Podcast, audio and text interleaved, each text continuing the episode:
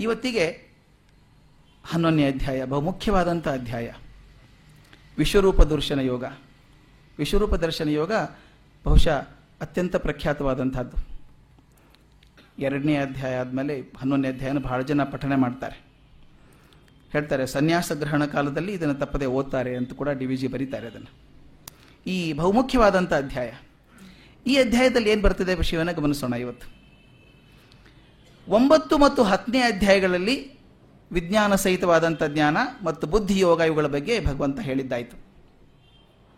ತಾವು ಗಮನಿಸಿದರೆ ಒಂಬತ್ತನೇ ಅಧ್ಯಾಯದ ತನಕ ಪರಮಾತ್ಮ ತಾನು ಜಗತ್ತಿನ ಎಲ್ಲ ವಸ್ತುಗಳಲ್ಲಿ ವ್ಯಾಪಿಸಿದ್ದೇನೆ ಅಂತ ಹೇಳ್ತಾನೆ. ಎಲ್ಲೆಲ್ಲಿ ವ್ಯಾಪಿಸಿದ್ದೇನೆ ಅಂತ ಹೇಳ್ತಾನೆ. ಹತ್ತನೇ ಅಧ್ಯಾಯದಲ್ಲಿ ಎಲ್ಲೆಲ್ಲಿದ್ದೇನೆ ಅಂತ ಹೇಳ್ತಾನೆ. ಮೊದಲು ಒಂಬತ್ತನೇ ಅಧ್ಯಾಯದವರೆಗೂ ಎಲ್ಲ ಕಡೆನೂ ಇದ್ದೇನೆ ಅಂತ ಹೇಳಿದ್ದ. ಹತ್ತನೇ ಅಧ್ಯಾಯದಲ್ಲಿ ವಿಭೂಸ್ತಿ ಸ್ಥಾನಗಳು ಕೆಲವೊಂದಿದೆ ಅಂತ ಹೇಳಿಕೊಟ್ಟ. ಹೇಳಿದ ಮೇಲೆ ಅರ್ಜುನನಿಗೆ ಆಸೆ ಹುಡ್ತು ಎಲ್ಲೆಲ್ಲಿ ಇದೆ ಅಂತ ತೋರಿಸ್ತಲ್ಲ, ಹಾಗಾದ್ರೆ ನೋಡ್ಬೇಕು ಅದನ್ನು ಅಂತ. ಇದನ್ನ ಡಿ ವಿ ಜಿ ತುಂಬ ಚೆನ್ನಾಗಿ ವಿಸ್ತರಣೆ ಮಾಡ್ತಾರೆ ಮುಂದೆ. ಭಗವಂತ ಎಲ್ಲ ಕಡೆ ಸರ್ವವ್ಯಾಪಕ ಆಗಿದ್ದಾನೆ, ಕೆಲವೊಂದು ಕಡೆ ಹಂಚಿ ಹೋಗಿದ್ದಾನೆ, ಕೆಲವೊಂದು ಕೆಲವೊಂದು ಕಡೆ ಪ್ರಮುಖವಾಗಿ ಕಾಣಿಸ್ತಾನೆ. ಈ ಸರ್ವವ್ಯಾಪಕ ರೂಪವನ್ನು ನೋಡೋಕೆ ಆಗ್ತದ ನನಗೆ ಅಂತ. ಒಂದೊಂದು ಮುಖದಲ್ಲಿ ನೋಡಿದ್ದೇವೆ, ಸರ್ವವ್ಯಾಪಕ ರೂಪ ನೋಡೋಕೆ ಸಾಧ್ಯ ಇದೆಯಾ ಅಂತ. ಅದಕ್ಕೆ ಬುದ್ಧಿಗೂ ಮತ್ತು ಅನುಭವಕ್ಕಿರುವ ಸಂಬಂಧವನ್ನು ಡಿ ವಿ ಜಿ ಚರ್ಚೆ ಮಾಡ್ತಾರೆ. ಬುದ್ಧಿಗೂ ಅನುಭವಕ್ಕೂ ಸಂಬಂಧ ಹೇಗಿದೆ ಅಂತ. ನಮ್ಮ ಬುದ್ಧಿಗೆ ತಿಳಿದಿದ್ದೆಲ್ಲ ಅನುಭವ ಅಂತ ಹೇಳೋಕ್ಕಾಗ್ತದ ಅಂತ. ಎಷ್ಟೋ ಸಲ ಬುದ್ಧಿಗೆ ಹೊಡೆದದ್ದು ಅನುಭವದಾಗಿರ್ಲಿಕ್ಕಿಲ್ಲ ಬರೀ ಬುದ್ಧಿ ಲೆಕ್ಕಾಗಿರ್ತರಾಗಿರ್ತದೆ ಅದಕ್ಕೊಂದು ಉದಾಹರಣೆ ಡಿ ವಿ ಜಿ ಚೆನ್ನಾಗಿ ಕೊಡ್ತಾರೆ. ನಾವೆಲ್ಲ ಶಾಲೆಯಲ್ಲಿದ್ದಾಗ ಕೊಟ್ಟಂಥದ್ದು. ಮೇಷ್ಟ್ರು ಕೇಳ್ತಾರೆ ಹುಡುಗರಿಗೆ ಹತ್ತು ಮಂದಿ ಕೆಲಸಗಾರರು ಸೇರಿಕೊಂಡು ದಿನಕ್ಕೆ ಎಂಟು ಗಂಟೆ ಅಂತ ಕೆಲಸ ಮಾಡಿದರೆ ಒಂದು ತಿಂಗಳಲ್ಲಿ ಮನೆ ಮುಗಿಸ್ತಾರೆ. ಹತ್ತು ಮಂದಿ ಕೆಲಸಗಾರರು ದಿನಕ್ಕೆ ಎಂಟು ಗಂಟೆ ಕೆಲಸ ಮಾಡಿದರೆ ಒಂದು ಮನೆಯನ್ನು ಒಂದು ತಿಂಗಳಲ್ಲಿ ಮುಗಿಸ್ತಾರೆ.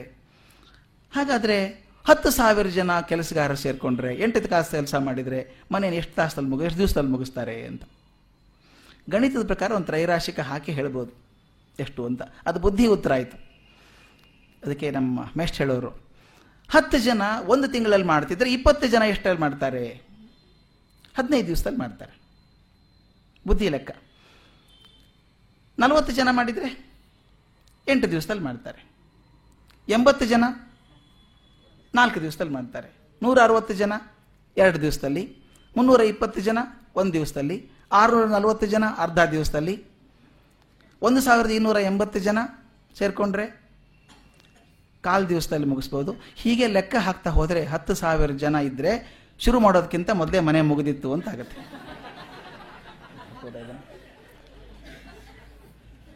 ಇದು ಬುದ್ಧಿಗೆ ಆಯಿತು. ಲೆಕ್ಕಕ್ಕೆ ಸರಿ ಆಯಿತು. ಗಣಿತಕ್ಕೆ ಸರಿ. ಇಷ್ಟು ಜನ ಇದ್ದರೆ ಇಷ್ಟು. ನಮ್ಮ ಅಜ್ಜ ನಾನು ಪ್ರಶ್ನೆ ಕೇಳೋರು. ಭಾಳ ತಲೆ ಕೆಡಿಸೋ ನಮ್ಮ ಅಜ್ಜ ಗಣಿತ ಮೇಷ್ಟ್ರು. ಅವ್ರು ಹೇಳೋರು ಎಂಥ ಪ್ರಶ್ನೆ ಕೇಳಿದ್ರೆ ಉತ್ತರ ಸಾಧ್ಯ ಇಲ್ಲ ಅದಕ್ಕೆ. ನಮ್ಮಲ್ಲಿ ರೊಟ್ಟಿ ಜಾಸ್ತಿ, ಜೋಳದ ರೊಟ್ಟಿ ಊಟ ಮಾಡೋದು. ಅವ್ರು ಹೇಳೋದು, ಎರಡು ರೊಟ್ಟಿಗೆ ಇಷ್ಟು ಚಟ್ನಿ ಕೊಟ್ಟರೆ ಮೂರು ರೊಟ್ಟಿಗೆ ಎಷ್ಟು ಅಂತ.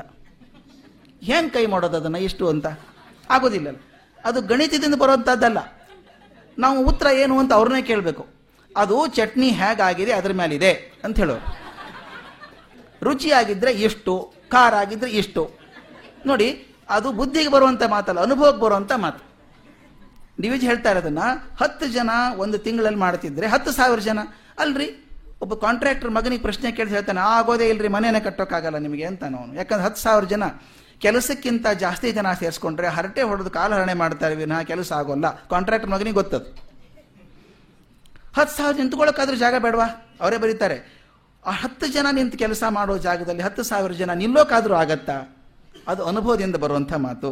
ಅದಕ್ಕೆ ಬುದ್ಧಿ ಗ್ರಾಹ್ಯವಾದದ್ದು ಅನುಭವ ಗ್ರಾಹ್ಯವಾಗದು ಬುದ್ಧಿ ಗ್ರಹಿಸಿದ ತತ್ವ ಅಲ್ಲಿಂದ ಮನಸ್ಸಿಗಿಳಿಬೇಕು ಮನಸ್ಸಿಂದ ಇಂದ್ರಿಯಗಳಿಗೆ ದೇಹಕ್ಕೆ ಬರಬೇಕು, ಅಂದಾಗ ಮಾತ್ರ ಅದು ಅನುಭವ ಆಗ್ತದೆ ಅಂತ. ನೋಡಿ, ಬುದ್ಧಿಯಲ್ಲಿದ್ದದ್ದು ಅನುಭವ ಆಗಬೇಕಾದ್ರೆ. ಇನ್ಕೊಂದ್ಸಲ ಹೇಳಿದ್ದು ಏನೋ ಗೊತ್ತಿಲ್ಲ. ನಮ್ಮ ಅಜ್ಜನ ದೊಡ್ಡ ಭಂಡಾರ ಅದು, ಹೇಳಿದ್ದು. ಒಬ್ಬ ಡಾಕ್ಟರು, ಅನುಭವಕ್ಕೂ ಮತ್ತು ಬುದ್ಧಿಗೂ ವ್ಯತ್ಯಾಸ ಇರುವಂಥದ್ದನ್ನು ಹಳ್ಳಿ ವೈದ್ಯ, ಮನೆ ಮನೆಗೆ ಹೋಗಿ ನಾಡಿ ಹಿಡಿದು ಔಷಧಿ ಕೊಡುವಂಥ ಮನುಷ್ಯ. ಆತ ತನ್ನ ಮಗನ ಚೆನ್ನಾಗಿ ಓದಿಸ್ಬೇಕು ಅಂತ ಓದಿಸಿ ಎಫ್ ಆರ್ ಸಿ ಎಸ್ ಮಾಡಿ ಕರೆಸಿದ, ಇಂಗ್ಲೆಂಡಿಗೆ ಹೋಗಿದ್ದ ಹುಡುಗ, ಚೆನ್ನಾಗಿ ಓದ್ಕೊಂಬಂದ. ದೊಡ್ಡ ಡಾಕ್ಟರ್ ಆಗಿ ಬಂದ ಅವನು. ಮಗ ಮನೆ ಬಂದಿದ್ನಲ್ಲ, ಯಾರೋ ಫೋನ್ ಮಾಡಿದ್ರು, ನೋಡಿ ಸ್ವಾಮಿ ನಿನ್ನೆ ಔಷಧಿ ಕೊಟ್ಟಿದ್ರಲ್ಲ, ಇದು ಜಾಸ್ತಿ ಆಗಿಬಿಟ್ಟಿದೆ ರೋಗ, ಅಂತ ಹೇಳಿದ್ರಂತೆ. ಅಪ್ಪ ಹೊರಟರು, ಚೀಲ ಹಿಡ್ಕೊಂಡು ನೋಡ್ಕೊಂಬರ್ತೀನಿ ವೈದ್ಯನ, ಅಂದ. ಮಗ ಅಂದ ಎಫ್ ಆರ್ ಸಿ ಎಸ್ ಮಗ, ನಾನು ಬರ್ತೀನಿ, ನಡಿಯಪ್ಪ ನಿನ್ನ ಹೇಗೆ ಮಾಡ್ತೀಯ, ನೋಡ್ತೀನಿ ನೀನು ತಪಾಸ್ ಹೇಗೆ ಮಾಡ್ತೀಯಾ, ಅಂತ. ಏನು ಮಾಡ್ತೀಯಪ್ಪ, ನಾನು ಹಳ್ಳಿ ಕೆಲಸ, ಬಂದ ಮಗ ಹೋದ ಜೊತೆಗೆ. ಇವರು ವೈದ್ಯರು ನಾಡಿ ಹಿಡಿದು ನೋಡಿದ್ರಂತೆ. ಜ್ವರ ಜಾಸ್ತಿ ಆಗಿದೆ. ಹೇಳಿದರು, ಅಪಥ್ಯ ಮಾಡಿದ್ದೀರಿ ನೀವು ಅಷ್ಟೇನೆ. ಪಥ್ಯ ಹೇಳಿರಲಿಲ್ವ ನಾವು? ಅಪಥ್ಯ ಮಾಡಿದ್ದೀರಿ ಅಂದ್ರಂತೆ. ಇಲ್ಲ ಸ್ವಾಮಿ, ಏನು ಕೊಟ್ಟಿಲ್ಲ ಅಂತಂತೆ ಅದೇ ಯಾಕೆ ಸುಳ್ಳು ಹೇಳ್ತೀರಿ? ಬಾಳೆಹಣ್ಣು ತಿನ್ಸಿಲ್ವ ಇವನಿಗೆ? ನಾಡಿಯಲ್ಲಿ ಗೊತ್ತಾಗತ್ತೆ ನಾನು ಬಾಳೆಹಣ್ಣು ತಿಂದದ್ದು ಅಂದ್ರಂತೆ. ಅವರು, ಹೌದು ಸ್ವಾಮಿ, ತುಂಬ ಕೇಳಿದ, ಕೊಟ್ವಿ ಒಂದು ಅರ್ಧ ತಿನ್ಸಿದೀವಿ ಅಂತ. ಎಫ್ ಆರ್ ಸಿ ಎಸ್ಸಿಗೆ ಅದೇ ಹೊಡೆದೋಯ್ತು. ನಾಡಿಯಲ್ಲಿ ಬಾಳೆಹಣ್ಣು ಗೊತ್ತಾಗೋದು ಎಲ್ಲೂ ಕಲ್ತಿಲ್ಲ ಅವನು. ಅವನು ಉಳ್ಕಿದೆಲ್ಲ ಗೊತ್ತು. ನಾಡಿಯಲ್ಲಿ ಬಾಳೆಹಣ್ಣು ಸಿಗತ್ತೆ ಅಂತ ಗೊತ್ತಿಲ್ಲ ಅವನಿಗೆ. ಮನೆಗೆ ಬಂದಾಗ ಕೇಳಿದ್ದಂತೆ, ಅಪ್ಪ, ಇದು ಹೇಗೆ ಬಾಳೆಹಣ್ಣು ನಾಡಿಯಲ್ಲಿ ಗೊತ್ತಾಯ್ತು ನಿನಗೆ? ನನಗೆ ಕಲಿಸ್ಲಿಲ್ಲ ಎಲ್ಲೂ ಇದನ್ನ ಅಂದಂತೆ. ಅಲ್ಲಯ್ಯ ಕಾಮನ್ ಸೆನ್ಸ್ ಅಲ್ಲೇನೋ? ಹಳ್ಳಿ ಜನ ಸ್ವಚ್ಛಾಗಿ ಇಟ್ಕೊಂಡಿರಲ್ಲ. ಅವನು ಹಾಸಿಗೆ ಮೇಲೆ ಕೂತು ನಾಡಿ ನೋಡ್ತಿರ್ಬೇಕಾದ್ರೆ ನಾನು ಏನು ಮಾಡ್ತಿದ್ದೆ? ಹಾಸಿಗೆ ಎತ್ತಿ ಎತ್ತಿ ನೋಡಿದೆ. ತಲೆಗೆ ಮನೆ ಅಡಿ ಕೆಳಗೊಂದು ಬಾಳೆಹಣ್ಣಿನ ಸಿಪ್ಪೆ ಬಿದ್ದಿತ್ತು. ಗೊತ್ತಾಯಿತು.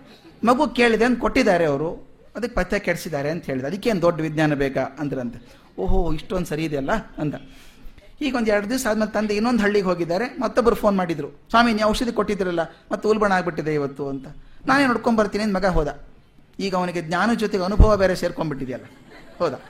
ಹೋಗ್ಬಿಟ್ಟು ಅವನು ನಾಡಿ ಹಿಡಿದು ನೋಡಿ ಹೇಳಿದಂತೆ ಅಪತ್ಯ ಮಾಡಿದ್ದೀರಿ ಎಂದಂತೆ ಇಲ್ಲ ಸ್ವಾಮಿ, ಅಪತ್ಯ ಮಾಡಿಲ್ಲ ನಾವು. ಅವನಿಗೇನು ಹೇಳಿದ ಅದೇ ಕೊಟ್ಟಿದ್ದೀವಿ ಅಂತ.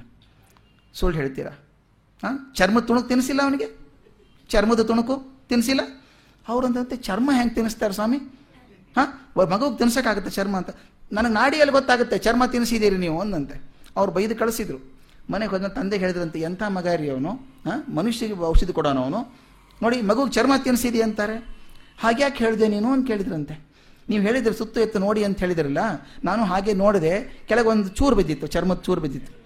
ಚಮ್ಮಗಾರ ಮನೆ, ಚಮ್ಮಾರ ಮನೆ ಅದು. ಚಮ್ಮಾರ ಮನೆಯಲ್ಲಿ ಚೂರು ಬಿದ್ದಿರುತ್ತೆ ಅಲ್ಲಿ ಇಲ್ಲಿ. ಹಾಸಿಗೆ ಕೆಳಗೊಂದು ಚೂರು ಬಿದ್ದಿದೆ. ಇವ್ರು ಅದನ್ನೇ ಹಿಡ್ಕೊಂಡು ಚಿಪ್ಲಿ ತಿನ್ಸಿದ್ದೀರಿ ಚರ್ಮ ತಿನ್ಸಿದ್ದೀರಿ ಅನ್ನೋಕ್ಕಾಗತ್ತಾ? ಅದಕ್ಕೆ ಬುದ್ಧಿಗೆ ಬಂದದ್ದು ಅನುಭವಕ್ಕೆ ಬರಬೇಕು ಅಂತಿಲ್ಲ. ಅದಕ್ಕೆ ಹೇಳ್ತಾರೆ, ಬುದ್ಧಿಯಿಂದ ಅನುಭವಕ್ಕೆ ಬರಬೇಕಾದ್ರೆ ಅದು ಮನಸ್ಸಿಗೆ ಇಳಿಬೇಕು, ಮನಸ್ಸಿಂದ ದೇಹಕ್ಕೂ ಇಂದ್ರಿಯಕ್ಕೂ ಹೋದಾಗ ಅದು ಅನುಭವ ಆಗ್ತದೆ, ಅನುಭವ ಆದದ್ದೇ ಪೂರ್ಣ ಜ್ಞಾನ ಅಂತ. ಆ ಪೂರ್ಣ ಜ್ಞಾನ ಆಗಬೇಕು. ಈ ಪರತತ್ವ ವಸ್ತು ಅಂತಿದೆಯಲ್ಲ, ಅದರ ಶಾಸ್ತ್ರ ಇದೆಯಲ್ಲ, ಇದು ಬೇಸಿಕಲಿ ಅನುಭವ ಪ್ರಧಾನವಾದಂಥ ವಿಷಯ. ಬಾಯಿಂದ ಹೇಳೋದಲ್ಲ, ಅನುಭವಕ್ಕೆ ಬಂದಾಗೆ ಸರಿಯದು. ಈ ಅನುಭವಕ್ಕೆ ಬುದ್ಧಿಯ ಕರ್ಣಗಳು ಸೇರಿಕೊಂಡು ಒಂದಾದಾಗ ಒಂದು ತತ್ವಾನುಭೂತಿ ಅಂತ ಆಗ್ತದೆ. ಬುದ್ಧಿ ಜೊತೆಗೆ ಕರ್ಣಗಳು ಸೇರಿಕೊಳ್ಬೇಕು. ಬಹಿಕರಣ, ಅಂತಃಕರಣಗಳು ಸೇರಿಕೊಂಡಾಗ ಒಂದು ತತ್ವಾನುಭೂತಿ ಅಂತ ಆಗ್ತದೆ. ಅದಕ್ಕೆ ಉದಾಹರಣೆಯಾಗಿರುವಂಥದ್ದು ಇವತ್ತು ಹನ್ನೊಂದನೇ ಅಧ್ಯಾಯ. ಇದರಷ್ಟು ಅದ್ಭುತವಾದ ಅಧ್ಯಾಯ, ಬಹಳ ಅದ್ಭುತವಾದ ಮನಸ್ಸಿಗೆ ಮುಟ್ಟುವಂಥ ಅಧ್ಯಾಯ. ವ್ಯಾಸರ ನಾಟಕೀಯ ಶೈಲಿ ಇದೆಯಲ್ಲ, ತುಂಬ ಚೆನ್ನಾಗಿ ಬಂದಿದೆ ಇದರೊಳಗೆ. ಛಂದಸ್ಸನ್ನು ಬದಲಾಯಿಸಿಬಿಟ್ಟಿದ್ದಾರೆ ಇದರೊಳಗೆ ಅವನು ಮುಂದೆ ಬಂದಾಗ. ಇಲ್ಲಿವರೆಗೂ ಕೃಷ್ಣ ನೀಡಿದ ಉಪದೇಶದಿಂದ ಅರ್ಜುನನಿಗೆ ಬುದ್ಧಿಗೆ ತೃಪ್ತಿಯಾಗಿದೆ. ಆದರೆ ಅವನ ಕರ್ಣಕ್ಕೂ ಅದು ಸಿಕ್ಕರೆ ಚೆನ್ನಾಗಿರ್ತದೆ ಅಂತ ಅನಿಸ್ತಾ ಇದೆ. ಬುದ್ಧಿಗೆ ತೃಪ್ತಿ ಆಯಿತು. ಅನುಭವಕ್ಕೆ ಬರಬೇಕಾದ್ರೆ ನನ್ನ ಕರ್ಣಗಳಿಗೂ ಕಾಣಿಸ್ಬೇಕಲ್ಲ ಅಂತ. ಈ ಮಾತನ್ನು ಹೇಳಬೇಕಾದ್ರೆ ಒಂದು ಘಟನೆ ನೆನಪಾಗ್ತದೆ ನನಗೆ. ಸ್ವಲ್ಪ ದಿವಸಗಳ ಹಿಂದೆ, ಡಿಸೆಂಬರ್ ಟ್ವೆಂಟಿ ಸಿಕ್ಸ್ತ್, ತಮಗೆ ಗೊತ್ತು, ಸುನಾಮಿ ಬಂತು ಎಲ್ಲ ಕಡೆಗೆ ನನಗೆ ಇಲ್ಲಿ ಅವಕಾಶ ಆಗಲಿಲ್ಲ. ವಿಚಾರ ಮಾಡಿದ್ದೆ, ತಂದು ತೋರಿಸ್ಬೇಕು ಅಂತ ಕೂಡ ಪ್ಲ್ಯಾನ್ ಮಾಡಿದ್ದೆ ನಾನು ಅದನ್ನು. ಯಾಕೆ ತೋರಿಸ್ಬೇಕು ಅಂತಿದೆ ಒಂದು ಕಾರಣ ಇತ್ತು. ಸುನಾಮಿ ಬಗ್ಗೆ ಪೇಪರಲ್ಲಿ ತುಂಬ ಓದ್ಬಿಟ್ಟಿದ್ದೀವಿ ನಾವು. ಹಾಗಾಯಿತು, ಹೀಗಾಯಿತು. ಏನು, ತೆಂಗಿನ ಮರದ ಹತ್ರ ಒಂದು ತೆರೆ ಬಂತಂತೆ, ಹಾಗೆ ಬಂತಂತೆ, ಕೊಚ್ಕೊಂಡು ಹೋಯ್ತಂತೆ ಅಂತ. ಇದು ಯುದ್ಧಸ್ಯ ವಾರ್ತಾರಮ್ಯ. ಕೇಳೋಕೆ ತುಂಬ ಚೆನ್ನಾಗಿರುತ್ತೆ. ಹಾಗಾಯ್ತಂತೆ, ಹೀಗಾಯ್ತಂತೆ ಅಂತ ಕೇಳೋ ಚೆನ್ನಾಗಿರುತ್ತೆ. ಅದನ್ನು ನೋಡಿದರೆ ಎದೆ ಹೊಡೆದು ಹೋಗುತ್ತೆ. ನಮಗೆ ಅದನ್ನು ಓದಿ ಒಂದು ಥರದ ಬುದ್ಧಿಗೆ ಪರಿಣಾಮ ಆಗಿದೆ. ಸುನಾಮಿ ಅಂತ ದೊಡ್ಡ ಅಲೆ ಬರ್ತದೆ ಅಂತ. ಅದು ಎಷ್ಟು ದೊಡ್ಡದು, ಅದು ಹೇಗೆ ಬಂತು ಅಂತಂದನ್ನು ನೋಡಿದವರೇ ಹೇಳಬೇಕು ಅದನ್ನು. ನಾನು ಒಂದ್ಸಲ ಇದನ್ನು ಥಾಯ್ಲ್ಯಾಂಡಲ್ಲಿ ಹೋದಾಗ ರೆಕಾರ್ಡ್ ಮಾಡ್ಕೊಂಡು ಬಂದಿದ್ದೀನಿ. ಅಲ್ಲಿ ಅವರು ಕೊಟ್ಟರು ವಿಡಿಯೋ ಕೊಟ್ಟರು ನನಗದನ್ನು ಶ್ರೀಲಂಕಾದಲ್ಲಿ ಆದದ್ದು ಮತ್ತು ನಮ್ಮ ಕನ್ಯಾಕುಮಾರಿಯಲ್ಲಾದಂಥ ವಿಡಿಯೋ ರೆಕಾರ್ಡ್ ಮಾಡ್ಕೊಂಡು ಬಂದಿದ್ದೀನಿ ಅದನ್ನು. ಅದನ್ನು ತೋರಿಸಿದರೆ ಎದೆ ಝಲ್ ಅಂತ ಹೋಗುತ್ತೆ. ಅಲ್ಲಿ ಕನ್ಯಾಕುಮಾರಿ ನಮ್ಮ ವಿವೇಕಾನಂದ ಕೇಂದ್ರ ಇದೆಯಲ್ಲ, ಅಲ್ಲಿ ವಿವೇಕಾನಂದರ ದೊಡ್ಡ ವಿಗ್ರಹ ಕಾಣಿಸುತ್ತೆ. ಆ ಸುನಾಮಿ ಅಲೆ ಬರೋದಕ್ಕಿಂತ ಮೊದಲು ಸಮುದ್ರ ಹಿಂದೆ ಹೋಗಿ ಈಗ ಕೆಲವೊಂದು ಸಲ ಸರ್ಪ ಹಿಂದೆ ಹೋಗಿ ಹೊಡಿತದಲ್ಲ, ಆ ಥರ ಕಲ್ಪನೆಗೆ ಹೇಳುವುದಾದ್ರೆ. ಸಮುದ್ರ ಹಿಂದೆ ಹೋಗಿ ಒಂದೇ ಸಲ ತೆರೆ ಬಂದು ಹೊಡೆದ್ರೆ ಮೊದಲೇ ಸಲ ತೆರೆ ದೊಡ್ಡದಾಗಿ ಬಂತು, ಎರಡನೇ ದಿನೂ ದೊಡ್ಡದಾಗಿ ಬಂತು. ಆ ವಿಡಿಯೋಗ್ರಾಫರ್ ತೋರಿಸ್ತಾನೆ, ರೆಕಾರ್ಡ್ ಮಾಡ್ತಾನೆ, ಅವನು ಧೈರ್ಯ ನೋಡಿ. ಅಂತ ಹೊತ್ತ ರೆಕಾರ್ಡ್ ಮಾಡ್ಕೊಂಡಿದ್ದಾನಲ್ಲ ಅವನು. ವಿವೇಕಾನಂದರ ವಿಗ್ರಹದ ಮೇಲೆ ಮೂರು ಪಟ್ಟು ಎತ್ತರಕ್ಕೆ ಬಂದಿದ್ದ ತೆರೆ ಅದು. ಅದು ಹೊಡೆದ್ರೆ ಜನ ಚೀತ್ಕಾರ ಮಾಡ್ಕೋತಿದ್ದಾರೆ. ಇನ್ನೊಂದು ಶ್ರೀಲಂಕಾದ್ದು. ಶ್ರೀಲಂಕಾದ್ದು ಅದು ಎಷ್ಟು ಜೋರಾಗಿ ಬಂತು ತೆರೆ ಅಂದರೆ ಸಮುದ್ರದಿಂದ ಸುಮಾರು ಒಂದೂವರೆ ಮೈಲಿ ದೂರದಲ್ಲಿ ಒಂದು ರೆಸಾರ್ಟ್ ಇದೆ, ಹೋಟೆಲ್ ಇದೆ, ದೊಡ್ಡ ಹೋಟೆಲ್ ಇದೆ. ಮೂರು ಅಂತಸ್ತಿನ ಹೋಟೆಲು. ಒಂದೇ ಸಲ ತೆರೆ ಬಂದರೆ ಮೊದಲನೇ ಅಂತಸ್ತು ಪೂರ್ತಿ ಮುಣಿಗೆ, ಎರಡನೇ ಅಂತಸ್ತಿನ ಇಲ್ಲಿ ಮಟ್ಟಕ್ಕೂ ನೀರು ಬಂದ್ಬಿಟ್ಟಿದೆ. ಆ ನೀರು ಬರೋದನ್ನು ತಗೊಂಡು ತಗೊಂಡಿದ್ದಾರೆ ಚಿತ್ರ ಅದನ್ನು. ವಾಪಸ್ ಹೋಗ್ಬೇಕಾದ್ರೆ ಕಾರುಗಳು, ಕಾಟ್ಗಳು ಸಣ್ಣ ಸಣ್ಣ ವಸ್ತು ಅಲ್ಲ, ಕಾರು, ಲಾರಿ, ಹಾಸಿಗೆ, ಬೆಡ್ ಎಲ್ಲ ಕೂಡ ಕೊಚ್ಕೊಂಡು ಹೋಗ್ತಾ ಇದೆ, ವಾಪಸ್ ಹೋಗ್ತಾ ಇದೆ ಹೇಗೆ. ಆ ದೃಶ್ಯ ನೋಡಿದ್ರೆ ಎದೆ ನಡುಗೆ ಹೋಗ್ತದೆ ಯಾರಿಗಾದರೂ. ಇದು ಟಿ ವಿಯಲ್ಲಿ ನೋಡಿದರೆ. ಇನ್ನು ಅಲ್ಲೇ ಇದ್ದವ್ರ ಗತಿ ಏನಾಗಿರಬೇಕು? ನಾ ಹೇಳ್ತೀನಲ್ಲ intensity increases as you go closer to the reality ಅಂತ. ದೂರ ಕೇಳಿದಾಗ, ಹೌದಾ, ಹೀಗಾಯ್ತಂತ, ಹೌದಾ ಅಂತ ಅನಿಸುತ್ತೆ. ನಾನು ಈ ಘಟನೆಯನ್ನ ಒಂದು ಸ್ವಲ್ಪ ಕಾಲೇಜಲ್ಲಿದ್ದಾಗ ಹೇಳ್ತಿದ್ದೆ ನಾನು ಇದನ್ನು.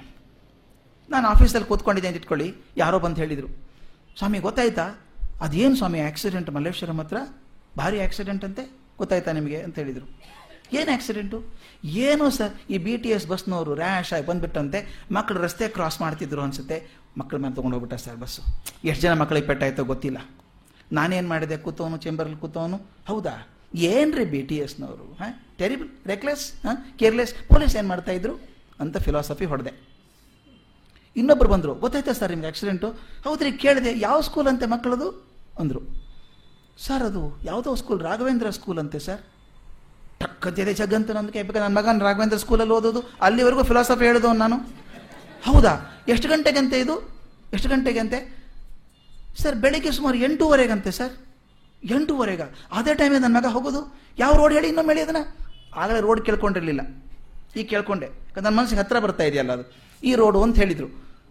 ಅದೇ ಡಬ ಡಬ ಅಂತೀವಿ ಇನ್ನೊಬ್ಬರು ಬಂದರು ಮೂರು ಸಾವಿರ ಅರ್ಧ ಹತ್ತು ನಿಮಿಷದ ಮೇಲೆ. ಸರ್ ಅದು ಗೊತ್ತಾಯ್ತಾ ಸರ್ ಯಾ, ಯಾವ ಮಕ್ಕಳಂತ್ರಿ ಅದು? ಏನೋ ಫೋರ್ತ್ ಸ್ಟ್ಯಾಂಡರ್ಡ್ ಮಕ್ಕಳಂತೆ ಸರ್. ಫೋರ್ತಾ ನನ್ನ ಮಗನೂ ಫೋರ್ತ್ ಅಲ್ವಾ? ಕೂತ್ಕೊಳ್ಳೋಕ್ಕಾಗಲಿಲ್ಲ ನನಗೆ. ಸೀದಾ ಕಾಲೇಜ್ ಸ್ಕೂಲಿಗೆ ಹೋದೆ. ಸ್ಕೂಲಿಗೆ ಹೋಗ್ಬಿಟ್ಟು ಹೋದ್ರೆ ನೂರಾರು ಜನ ನಿಂತ್ಕೊಂಡ್ಬಿಟ್ಟಿದ್ದಾರೆ. ಶಾಲೆ ಸುತ್ತಲೂ ನಿಂತ್ಕೊಂಡಿದ್ದಾರೆ ಜನ. ಎಲ್ಲ ಗಾಬರಿ, ತಳಮಳ. ಯಾರಂತ ಹುಡುಗ ಎಷ್ಟು ಜನಕ್ಕಾಗಿದೆ ಅಂತ ಪೆಟ್ಟು? ಏನೋ ಗೊತ್ತಿಲ್ಲ ಸರ್. ಮೂರ್ನಾಲ್ಕು ಜನಕ್ಕೆ ಪೆಟ್ಟಾಗಿದೆ ಅಂತೆ, ಒಂದು ಮಗು ಹೋಗೇ ಅಂತ ಹೇಳಿದರು. ಏನಂತೆ ಹೆಸರು? ಅದೇನೋ ಗೊತ್ತಿಲ್ಲ ಸರ್. ಆರಿಂದ ಶುರು ಆಗತ್ತೆ ಅದು ಅಂದರು. ನನಗೆ ಇನ್ನೂ ಭಾವನೆ ಜಾಸ್ತಿ. ನನ್ನ ಮಗನ ಹೆಸರು ಅದೇ ಆರರಿಂದ ಶುರು ಆಗ್ತದೆ. ಹೋಗಿ ಹೋಗಿ ಹೆಡ್ ಮಿಸ್ಟರ್ಸ್ ಮುಂದೆ ನಿಂತ್ಕೊಂಡು ಕೈ ಊರಿ, ಏನಾಯ್ತು ಮೇಡಮ್ ಅಂತ ಕೇಳಿದೆ. ಸಾರಿ ಸರ್, ಅಂದು. ಸಾರಿ ಸರ್, ಅದು ಇನ್ನೂ ಗಾಬರಿ ಅಲ್ಲ ನಮಗೆ. ಏನಾಯಿತು? ಹುಡುಗನ ಹೆಸರೇನು? ಆ ಹುಡುಗನ ಹೆಸರೇ ಸರ್? ರಮೇಶ ಸರ್. ನನ್ನ ಮಗನ ಹೆಸರು ಬೇರೆ. ರಮೇಶ ಅಂದ ತಕ್ಷಣ ಎದೆ ಮೇಲಿನ ಭಾರ ಎಷ್ಟು ಇಳಿದು ಅಂದರೆ ಹೊರಗಡೆ ಬಂದು ಮತ್ತೆ ಭಾಷಣ ಶುರು ಮಾಡಿದೆ. ಏನು ಬಿ ಟಿ ಎಸ್ಸು ಏನು ಪೊಲೀಸು? ಯಾಕೆ ಹೇಳಿ? ಎಲ್ಲಿ ನನಗೆ ಹತ್ರಕ್ಕೆ ಬರ್ತದೋ, ನನ್ನ ಹೃದಯಕ್ಕೆ ಹತ್ತಿರ ಬಂದಾಗ ನನಗೆ ಅದ್ರದ್ದು ಆಘಾತ ಗೊತ್ತಾಗತ್ತೆ. ದೂರ ಇದ್ರೆ ಗೊತ್ತಾಗಲ್ಲ. ಇಲ್ಲಿ ಆ ಪ್ರಶ್ನೆ ಅರ್ಜುನನಿಗಿರೋದು ನಾನು ನಿನ್ನ ಬಗ್ಗೆ ತುಂಬ ಕೇಳಿದ್ದೇನಪ್ಪ, ನೀನು ಹೇಳಿದ್ದೆ ನೀನು ಹೇಳಿದೆ ಜನ ಹೇಳಿದ್ದಾರೆ, ನನಗೆಲ್ಲ ತಿಳಿದಿದೆ. ಆದರೆ ಕರ್ಣಗಳಿಗೂ ಸಾಧ್ಯ ಆಗುವಂಗಿದೆಯಾ ನನಗೆ ದರ್ಶನ ಆಗುವಂಥದ್ದು? ಅದಕ್ಕೆ ನನಗೆ ಅದು ಹೇಳಿಕೊಡು ಅಂತ. ಇದಾಗಲೇ ಹೇಳಿದ್ನಲ್ಲ, ಬಂಧದ ದೃಷ್ಟಿಯಿಂದ ಕೂಡ ಈ ಅಧ್ಯಾಯ ಬಹಳ ಮುಖ್ಯವಾದಂಥದ್ದು. ಛಂದಸ್ಸನ್ನು ಬದಲಾಯಿಸಿದ್ ಕಾಣಿಸುತ್ತೆ. ಆ ಸುಮಧುರವಾದಂಥ, ಸುಲಲಿತವಾದಂಥ ಶ್ರೇಷ್ಠ ಶೈಲಿಯನ್ನು ಬಳಸಿದ್ದಾರೆ. ಆ ಪದ ಓದ್ಕೊಂಡು ಹೋಗಬೇಕು. ಅರ್ಜುನನ ಮನಸ್ಸಿಗೆ ಏನು ಆಶ್ಚರ್ಯ ಆಗಿದೆ. ಎಷ್ಟು ಬದಲಾವಣೆ ಆಗುತ್ತೆ ಗೊತ್ತಾ ಅರ್ಜುನನ ಮನಸ್ಸಲ್ಲಿ? ಆಶ್ಚರ್ಯ ಇದೆ, ಸಂತೋಷ ಇದೆ, ಭಯ ಇದೆ, ದೈನ್ಯ ಇದೆ. ಇವುಗಳನ್ನು ಅವನು ವರ್ಣಿಸುವಂಥ ರೀತಿ, ಅನನ್ಯವಾದಂಥ ರೀತಿ ವ್ಯಾಸರದು. ಆ ಶಬ್ದ ಜಾಲ ಉಪಯೋಗಿಸ್ಕೊಳ್ಳುವಂಥದ್ದು, ಆ ನಾಟಕೀಯ ತಿರುವು ಕೊಡುವಂಥದ್ದು.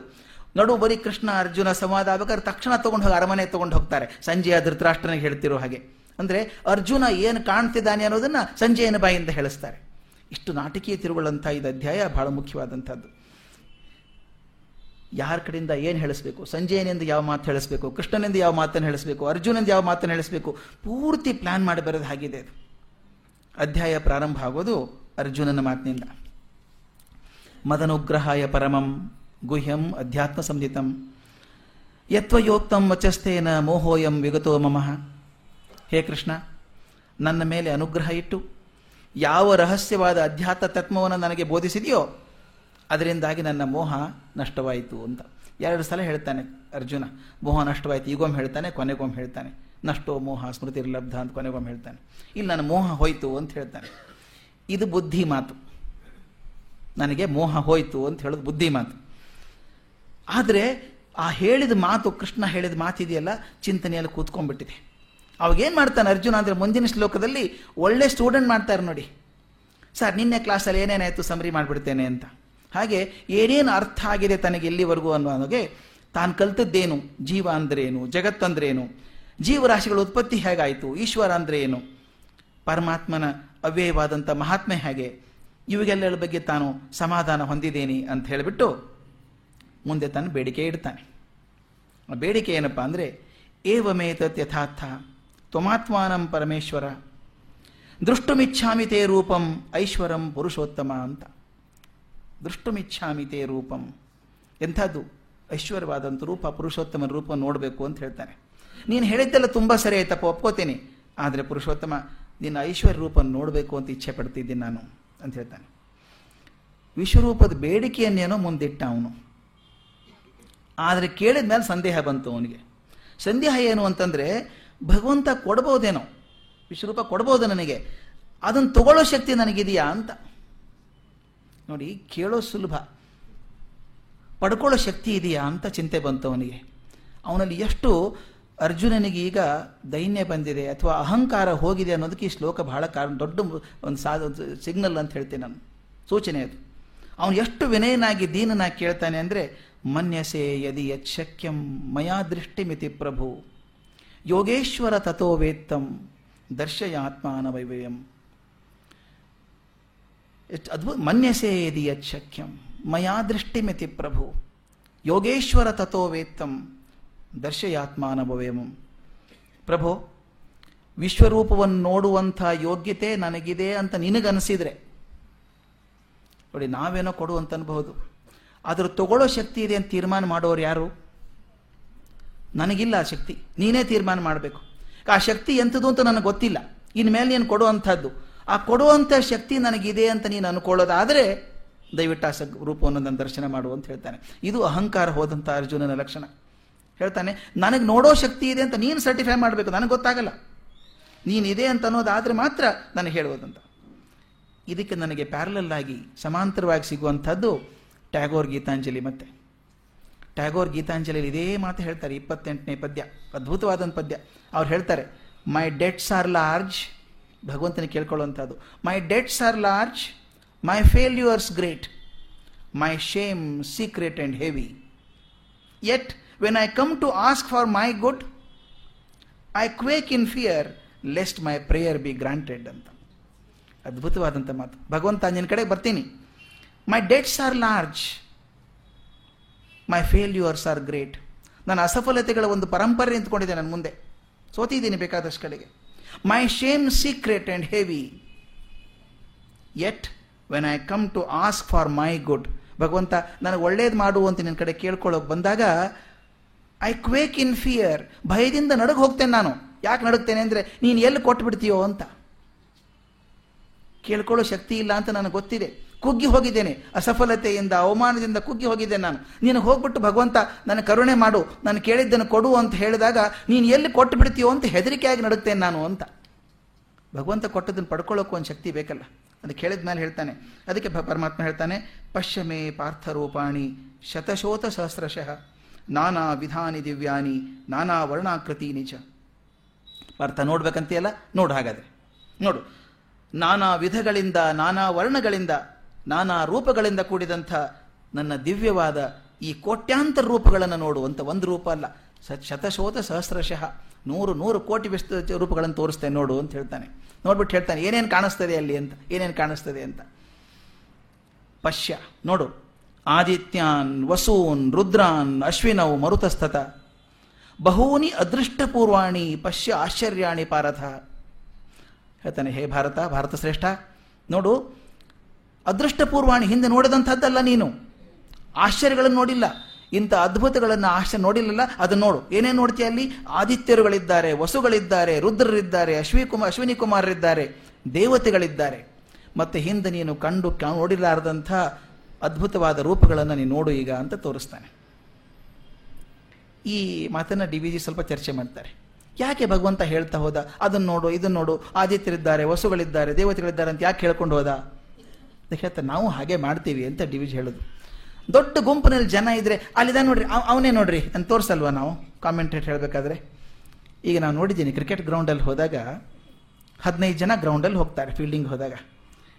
ಎಲ್ರಿಗೂ ಯಾರು ಯಾರು ಅಂತ ಗೊತ್ತು. ಅದ್ರ ಪಕ್ಕದವ್ರು ತಿವುದು ತಿವುದು ಹೇಳೋದೇನೋ. ಅವನೇ ನೋಡಿ ತೆಂಡೂಲ್ಕರ್ ಇದ್ದಾನೆ ನಾವು ತೆಂಡೂಲ್ಕರ್. ಅವನಿದ್ದಾನಲ್ಲ ಅವನು ಇವನು ಅಂತ ಹೇಳ್ಕೊಂಡು ಹೋಗೋದು. ಅಥವಾ ನಮ್ಮ ಮನೆಯಲ್ಲಿ ಒಂದು ಫ್ಯಾಮಿಲಿ ಫೋಟೋ ಇರುತ್ತೆ. ದೊಡ್ಡ ಫ್ಯಾಮಿಲಿ ಫೋಟೋ ಇರುತ್ತೆ. ಮದುವೆಯಲ್ಲಿ ತೆಗೆದಿರುತ್ತೆ ಒಂದು ಐವತ್ತು ಜನ ಕೂತಿರ್ತಾರೆ. ನಾವು ಹುಡುಗರಿಗೆ ಹೇಳೋದು, ಇಲ್ಲಿದಾರಲ್ಲ, ಇವರು ನಮ್ಮ ದೊಡ್ಡಪ್ಪನಪ್ಪ ಇವರು ಅಜ್ಜ, ಅವ್ರ ತಮ್ಮ ಇವರು, ಅವ್ರ ತಂಗಿ ಮಗ ಇವನು. ಹೇಳ್ಕೊಂಡು ಹೋಗಲ್ವಾ ನಾವು ಒಬ್ರಿಗೊಬ್ರಿಗೆ? ಯಾಕಂದ್ರೆ ಗೊತ್ತಿಲ್ಲ ಅವರಿಗೆ. ಅವ್ರು ಹೇಳೋದು ಕಾಮೆಂಟೇಟರ್ ಥರ. ಹಾಗೆ ನಾವು ಪ್ರತಿಯೊಬ್ಬರಿಗೂ ಪರಿಚಯ ಮಾಡೋ ಹಾಗೆ ಭಗವಂತ ಹೇಳ್ಕೊಂಡು ಹೇಳ್ಕೊಂಡು ಹೋಗ್ತಾನೆ. ನೋಡು, ಆದಿತ್ಯರಿದ್ದಾರೆ, ವಸುಗಳಿದ್ದಾರೆ, ದೇವತೆಗಳಿದ್ದಾರೆ, ರುದ್ರರಿದ್ದಾರೆ, ಅಶ್ವಿನಿ ಕುಮಾರರಿದ್ದಾರೆ. ಇವರೆಲ್ಲ ನೋಡಿದಂಥದ್ದು ಅದ್ಭುತ ದೃಷ್ಟಿಗಳನ್ನು ನೋಡ್ತಾ ಇದೆಯಾ ನೀನು? ದೊಡ್ಡ ಫ್ಯಾಮಿಲಿ ಫೋಟೋ ಇರುತ್ತೆ. ಮದುವೆಯಲ್ಲಿ ತೆಗೆದಿರುತ್ತೆ ಒಂದು. ಐವತ್ತು ಜನ ಕೂತಿರ್ತಾರೆ. ನಾವು ಹುಡುಗರಿಗೆ ಹೇಳೋದು, ಇಲ್ಲಿದಾರಲ್ಲ, ಇವರು ನಮ್ಮ ದೊಡ್ಡಪ್ಪನಪ್ಪ ಇವರು ಅಜ್ಜ.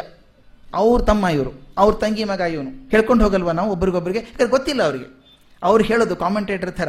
ಹಾಗೆ ನಾವು ಪ್ರತಿಯೊಬ್ಬರಿಗೂ ಪರಿಚಯ ಮಾಡೋ ಹಾಗೆ ಭಗವಂತ ಹೇಳ್ಕೊಂಡು ಹೇಳ್ಕೊಂಡು ಹೋಗ್ತಾನೆ. ನೋಡು, ಆದಿತ್ಯರಿದ್ದಾರೆ, ವಸುಗಳಿದ್ದಾರೆ, ದೇವತೆಗಳಿದ್ದಾರೆ, ರುದ್ರರಿದ್ದಾರೆ, ಅಶ್ವಿನಿ ಕುಮಾರರಿದ್ದಾರೆ. ಇವರೆಲ್ಲ ನೋಡಿದಂಥದ್ದು ಅದ್ಭುತ ದೃಷ್ಟಿಗಳನ್ನು ನೋಡ್ತಾ ಇದೆಯಾ ನೀನು? ಆಗ ಕೃಷ್ಣನಿಗೆ ತಿಳಿತು ತೋರಿಸ್ಬಿಟ್ಟ. ತೋರಿಸಿದ ಕೃಷ್ಣನಿಗೆ ಗೊತ್ತಾಯಿತು, ಅಯ್ಯೋ, ಅದ್ಭುತ ಚಿತ್ರ ತೋರಿಸ್ತಾ ಇದ್ದೇನೆ ನಾನು. ಆದರೆ ಅರ್ಜುನ ನೋಡೋಕೆ ಸಾಧ್ಯ ಇದೆಯಾ ಇದು? ಅಂತ.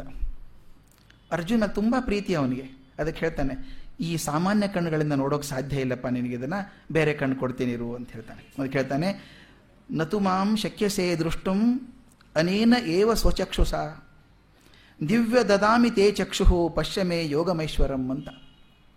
ನೋಡಪ್ಪ ಅರ್ಜುನ, ಈ ನಿನ್ನ ಸಾಧಾರಣ ಕಣ್ಣುಗಳಿಂದ ನನ್ನನ್ನು ನೋಡ್ಲಾರೆ ನೀನು. ನಿನಗೆ ದಿವ್ಯವಾದ ಕಣ್ಣುಗಳನ್ನು ಕೊಡ್ತೇನೆ, ಆ ನಂತರ ಅದ್ಭುತವಾದಂಥ ವಿಶ್ವರೂಪವನ್ನು ನೋಡು ಅಂತ ಹೇಳ್ದ. ಇದು ಕೆಲವೊಂದ್ಸಲ ನಮಗೆ ತೊಂದರೆಗೆ ಬರ್ತದೆ. ತೊಂದರೆ ಯಾಕೆ ಬರ್ತದೆ ಅಂತಂದರೆ, ಕೆಲವೊಂದ್ಸಲ ನಾವು ತುಂಬ ಕಾಂಕ್ರಿಟೈಸ್ ಮಾಡಿಬಿಡ್ತೇವೆ. ಕೆಲವೊಂದನ್ನು ನಾವು ಸ್ಥೂಲ ರೂಪದಲ್ಲಿ ನೋಡಬೇಕಾಗುತ್ತೆ, ಕೆಲವೊಂದು ಸೂಕ್ಷ್ಮ ರೂಪದಲ್ಲಿ ನೋಡಬೇಕಾಗುತ್ತೆ. ನಾನು ಹಿಂದಕ್ಕೆ ಒಂದ್ಸಲ ಈ ಭಾರತ್ ಎಲೆಕ್ಟ್ರಾನಿಕ್ಸಲ್ಲಿ ಮಾತಾಡಬೇಕಾದ್ರೆ ಜೀಸಸ್ ಕ್ರೈಸ್ಟ್ ಬಗ್ಗೆ ಹೇಳ್ತಾ he brought Lazarus back to life ಅಂತ ಬರ್ತದೆ. ಲಾಜರಸ್ ಅನ್ನೋ ಒಂದು ಸತ್ತೋಗಿದ್ದ ಅವನ ಏಸು ಕ್ರಿಸ್ತ ಬದುಕಿಸಿದ ಅಂತ ಬರುತ್ತೆ.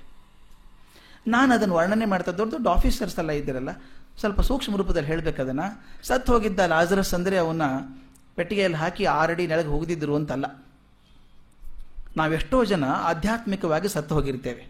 Spiritually dead there comes a master and touches you and changes your life as never before ಹಾಗೆ ಒಬ್ಬ ದೊಡ್ಡ ದೇವದೂತ ಬಂದು ಅವನು ಸ್ಪರ್ಶ ಮಾಡಿದಾಗ ಅವನ ಚೈತನ್ಯ ಮತ್ತೆ ಪ್ರಖರವಾಗಿ ಬೆಳ್ಕೊಂಡು ಹೋದ ಲಾಜರಸ್ ಅಂತಾಗುತ್ತೆ. ಸತ್ತವನು ಬದುಕಿಸಿದ ಅಂದರೆ ಹಾಗಂತ ಅರ್ಥ ಅಲ್ಲ ಅದು ಅಂತ ಹೇಳಿದೆ. ಕೆಲವರು ಖುಷಿ ಆಯಿತು. ಮುಗಿದ ನಾಲ್ವರು ಬಂದರು. ಹೆಣ್ಮಗಳು ತಾಯಿ ಬಂದರು, ಬಂದು, ಸರ್, ನೀವು ಆಗ ಹೇಳಬಾರ್ದಾಗಿತ್ತು ಸರ್, ಅಂದರು. ಮತ್ತು ತಪ್ಪಾಯ್ತಾ? ಹೇಳಿದ್ದು ಒಂದೇ. ಹೌದು ಸರ್. ನಿಜವಾಗ್ಲೂ ಸತ್ವಾಗಿದ್ದ ಸರ್ ಲಾಜರಸ್ಸು. ಅವ್ನು ನಿಜವಾಗ್ಲೂ ಹೂಳಿದ್ರು ಸರ್. ಕ್ರಿಸ್ತ ಬಂದು ಅದೇ ಪವಾಡ ಅಲ್ವಾ ಸರ್? ಅಂತ ಹೇಳಿದೆ. ಆ ಪವಾಡ ಕಣ್ಣಿಗೆ ಕಾಣಿಸುತ್ತೆ. ನಾ ಮೊದಲು ಹೇಳಿದ್ನಲ್ಲ ಪವಾಡ ಕಣ್ಣಿಗೆ ಕಾಣಿಸ್ದೇ ಇರುವಂಥ ಪವಾಡ. ಅದು ಮುಖ್ಯವಾಗಿ ಆಗಬೇಕಾಗಿರುವಂಥದ್ದು. ನಾವು ಸಾಕಷ್ಟು ಜನ ಸ್ಪಿರಿಚುವಲಿ ಡೆಡ್ ಆದರೆ ಯಾವುದೋ ಒಬ್ಬ ದೇವದೂತ ಬಂದು ಮುಟ್ಟಿದಾಗ, ಇದೇ ಪ್ರಸಂಗ ನಮಗೆ ಪ್ರಾಬ್ಲಮ್ ಬರೋದು ಹಲ್ಲೆ ಅಯೋಧ್ಯಾರದಲ್ಲೇ ಬರೋದು. ಎಷ್ಟೋ ಜನ ಪ್ರಶ್ನೆ ಕೇಳ್ತಾರೆ, ಅಲ್ಲ ಸರ್ ಇದು ಅಯೋ, ಹಲ್ಲೆಗೆ ರಾಮನ ಕಾಲು ತಟ್ಟಿದ ತಕ್ಷಣ ಕೆಸ್ತ್ರಿ ಆಗಿಬಿಟ್ಲಂತೆ, ಕಲ್ಲು ಹೋಗಿ. ಕಲ್ಲು ಒಡೆದು ಹೊರಗೆ ಬಂದ ಇದು ನಮ್ಮ ಸ್ನೇಹಿತರು ಭಾಳ ಚೆನ್ನಾಗಿ ಚರ್ಚೆ ಮಾಡೋರು. ನಾವು ಒಂದು ಮಟ್ಟಕ್ಕೆ ಬಿಟ್ಟು ಮೇಲೆ ಹೋಗಬೇಕು. ಡಿ ವಿ ಜಿ ಇದನ್ನು ಹೇಳ್ತಾರೆ, ಇದೇ ಪ್ರಶ್ನೆ ಹೇಳ್ತಾರೆ ಅವರು ಹಾಗಾದ್ರೆ ಕಣ್ಣು ಕೊಟ್ಟ ಭಗವಂತ ಅಂತಂದರೆ ಎರಡು ಗುಡ್ಡೆ, ಎರಡು ರೆಪ್ಪೆ ಕೊಟ್ಟನಾ ಈ ಪ್ರಶ್ನೆ ಡಿ ವಿ ಹೇಳ್ತಾರೆ. ಹಾಗಂತಲ್ಲ, ಎರಡು ಕಣ್ಣು ಕೊಟ್ಟ ಅಂತಲ್ಲ. ಕಣ್ಣೇ ಕೊಡಬೇಕು ಅಂತಲ್ಲ. ದಿವ್ಯ ದೃಷ್ಟಿ ಕೊಟ್ಟ ಅಂತಂದರೆ, ಅವನು ನೋಡುವಂಥ ಒಂದು ಶಕ್ತಿ ಕೊಟ್ಟ, ತೇಜಸ್ಸನ್ನು ಕೊಟ್ಟ ಕಣ್ಣುಗಳಿಗೆ ಅಂತ. ನನ್ನ ಸ್ನೇಹಿತರೊಬ್ಬರು ಹೇಳಿದ್ದೆ, ನೋಡು, ಈ ನನಗೆ ಕನ್ನಡ ಇಲ್ಲದೆ ಹೋದರೆ ಕಾಣಿಸೋಲ್ಲ. ಡಾಕ್ಟರ್ ಹೇಳ್ತಾರೆ ಅಂದರೆ ನಿನ್ನ ಕಣ್ಣಿನ ತೇಜಸ್ ಸಾಕಾಗೋದಿಲ್ಲ ಓದೋದಕ್ಕೆ. ಅದಕ್ಕೆ ನಾನೊಂದು ವಿಶೇಷ ಕಣ್ಣು ಕೊಡ್ತೇನೆ ಹಾಕೋ ಕಾಣಿಸುತ್ತೆ ಅಂತಾರೆ. ಇದು ಹೇಗೆ ತೇಜಸ್ಸು ವಿಶೇಷ ಬಂತು? ಹಾಗೆ ಭಗವಂತ ಒಂದು ವಿಶೇಷ ಶಕ್ತಿ ಕಣ್ಣಿಗೆ ಕೊಟ್ಟ ಅವನು ಅಂತ. ನಮ್ಮ ಸಮರ್ಥ ರಾಮದಾಸರು ಅಂತಿದ್ರು. ನಮ್ಮ ಶಿವಾಜಿ ಗುರುಗಳಾಗಿದ್ದವರು. ಸಮರ್ಥ ರಾಮದಾಸರು ಮದುವೆ ಆಗಲಿಲ್ಲ ಅಂತ ಒಂದು ಪ್ರಸಂಗ. ಮದುವೆ ಆಗೋ ಹೊತ್ತಿಗೆ ಮದುವೆಯಿಂದ ತಮ್ಮ ಮದುವೆ ಮಾಡಬೇಕು ಅಂತ ತೀರ್ಮಾನ ಮಾಡಿದ್ರು. ಮದುವೆ, ಅದು ಹೊತ್ತಿನಲ್ಲಿ ಮದುವೆ ಮಂಟಪದಿಂದ ರಾಮದಾಸರು ಓಡಿ ಹೋಗಿ ಪಾರಾಗಿ ಹೋದರು. ಮುಂದೆ ಸನ್ಯಾಸಿಗಳಾದರು ಅಂತ ಬರುತ್ತೆ. ಕೆಲವರಿಗೆ ಅದು ಮುಖ್ಯ ಆಗೋದೇ ಇಲ್ಲ. ಅದು ಹೇಗ್ರಿ ಹೋದ್ರು ಮದುವೆ ಮಂಟಪದಿಂದ ಅವರು? ಮದುವೆ ಹುಡುಗನ ಹಾಕ್ಬಿಟ್ಬಿಡ್ತಾರ ಕಂಕಣ ಕಟ್ಟ್ರಿ ಅಲ್ವಾ ಅವ್ರು ಹೇಳೋದು, ಅದು ಬಿಡ್ರಿ, ಹೋಗ್ಲಿ ಅದು. ಅದು ಮುಖ್ಯ ಅಲ್ಲ ನಮಗೆ. ರಾಮದಾಸರು ಹಿಂದಿನ ಬಾಗಿಲಿಂದ ಹೋದ್ರು, ಮುಂದಿನ ಬಾಗಿಲಿಂದ ಹೋದ್ರು, ಮೇಲಿಂದ ಹಾರ್ಕೊಂಡು ಹೋದ್ರೆ ಮುಖ್ಯ ಅಲ್ಲ. ಅವರು ಹೋಗಿ ಸನ್ಯಾಸ ತಗೊಂಡು ಸಮರ್ಥರಾದರು ಅನ್ನೋದು ಮುಖ್ಯ ನಮಗೆ. ಅಲ್ವಾ? ಇಲ್ಲಿ ಕಣ್ಣು ಹ್ಯಾಕ್ ಕೊಟ್ರು ಅಂತ. ದಿವ್ಯ ದೃಷ್ಟಿಗಳನ್ನು ಕೊಟ್ಟ ಭಗವಂತ ಅಂತ ಹೇಳಿ ಅದಕ್ಕೆ ಡಿ ವಿಜಿ ಹೇಳ್ತಾರೆ, ಬರೀ ಎರಡು ಕಣ್ಣು ಗುಡ್ಡೆಯನ್ನು ರೆಪ್ಪೆ ಕೊಡಲಿಲ್ಲ. ಇರುವಂಥ ಕಣ್ಣಿಗೆ ಆ ಆತ್ಮತತ್ವವನ್ನು ಗ್ರಹಿಸಬಲ್ಲಂಥ ಸೂಕ್ಷ್ಮ ದೃಷ್ಟಿ ಕೊಟ್ಟ, ಹೊಸ ತೇಜಸ್ಸನ್ನು ಕೊಟ್ಟ ಅಂತ ಹೇಳಿ.